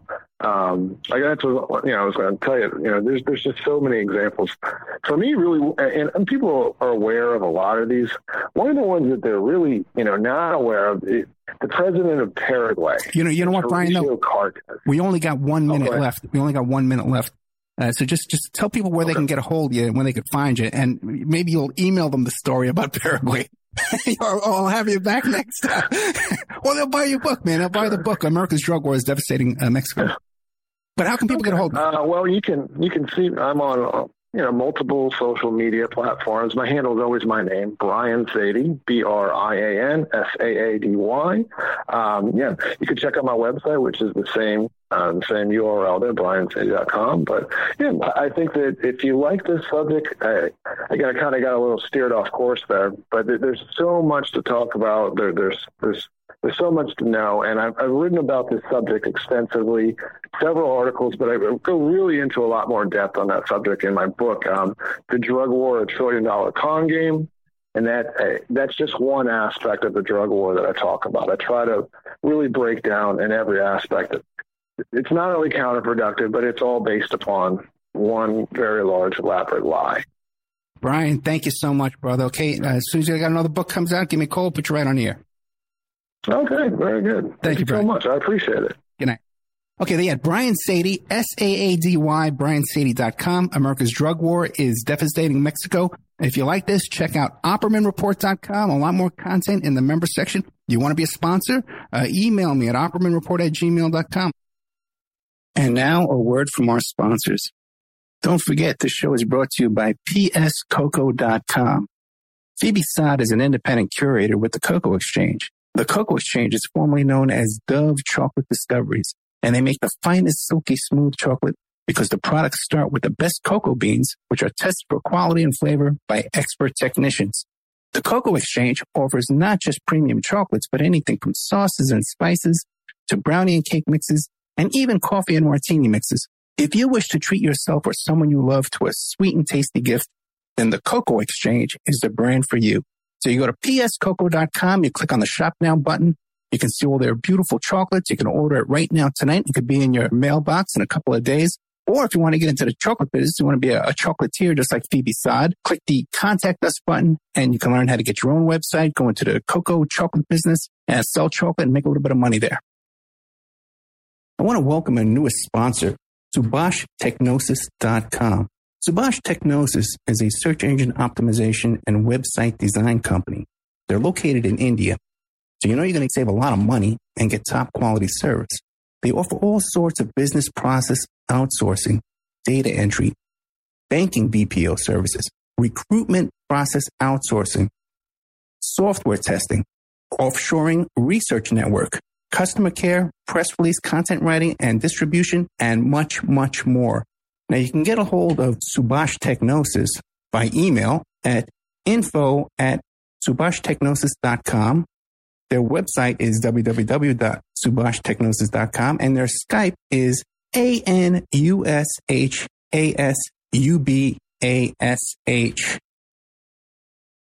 Remember, all these shows on Awake are brought to you by emailrevealer.com. You can go to emailrevealer.com and get a copy of my book, How to Become a Successful Private Investigator. We also do all kind of different services for you. An online dating service investigation. It's called an online infidelity investigation. And that's where you give us your husband or your boyfriend, your girlfriend's email address, and we trace it back to their online dating websites. And we return a list of all the dating sites that that email is registered to. We can expand on that investigation and trace it back to porn sites, escort service sites, swinger sites, gambling websites, and even prescription drug websites. If you think your ex-husband or something is addicted to prescription medication, or involved in an extreme online pornography addiction, we can produce a report for you that you can use in court. Adoption investigations. If you want to locate your birth parents or your, or your birth child you gave away for adoption, we can do, do adoption investigations for you. Asset searches for you. Locate bank accounts, hidden assets, hidden properties, hidden income, all different kinds of services in the asset search investigation email tracing. If you need to locate or identify somebody from just an email address, we can do an email trace investigation for you and all kinds of digital forensics, computer and cell phone digital forensics, where we can recover deleted content from an email or a hard drive and produce a report for you that you can use in court. That's emailrevealer.com or you can contact me at oppermaninvestigations at gmail.com. Archival Revival, the Christian Film Archive, is currently paying for vintage Christian films. They are dedicated to preserving and restoring classic Christian films and media. So if you have original prints, negatives, or other film elements of classic Christian films, or you have audio recording masters for classic Christian record albums, they want to buy them from you. So email archival.revival at gmail.com and they're going to make you an offer. Archival Revival wants to preserve these classic Christian films so that they continue saving people for years. These films have brought people to salvation. They want to continue that. Their staff has decades of experience in handling and preserving of film elements, utilize the very best climate controlled film storage facilities around the world. Contact them today at archival.revival at gmail.com. If there's someone you know has these prints, negatives, recording masters, or other materials from vintage Christian films, you can check out their blog at archivalrevival.blogspot.com. Now, just so you understand, Archival Revival wants to pay you for these films. So you can look in your church attic, in the church basement. If you have a friend who runs a Christian youth ministry, these youth vacation Bible study camp, they have these old films in those big metal containers, 16 millimeter and 35 millimeter. Archival Revival wants to buy them from you. So this is a sponsor that actually wants to give you money. And all you have to do is contact them, tell them what you have. If you're in the UK or Ireland or Africa, uh, these films are all over the world and they're gathering dust and they're going to deteriorate if they don't get into the hands of archival revival. So that's archival.revival at gmail.com or the blog spot is archivalrevival.blogspot.com. You can have your ad played here at OppermanReport.com every Friday night, 5 p.m., and Saturday night, 5 p.m. to 7 p.m. Pacific Standard Time. And on Friday nights, too, we do a live portion for one hour that I just do a live monologue. The ads are very, very inexpensive, and they're also played in the Opperman Report member section. In the member section, you can find all kinds of exclusive content that you won't find anywhere else. It's as cheap as $6 a month, $20 a quarter, or $75 for a year. If you contact me directly at oppermanreport at gmail.com, I'll set you up with a little special deal there uh, where you get a discount if you PayPal me directly and you even get a copy of my book. I want to thank Sean Duff at strawmanmusic.com. He's an excellent musician.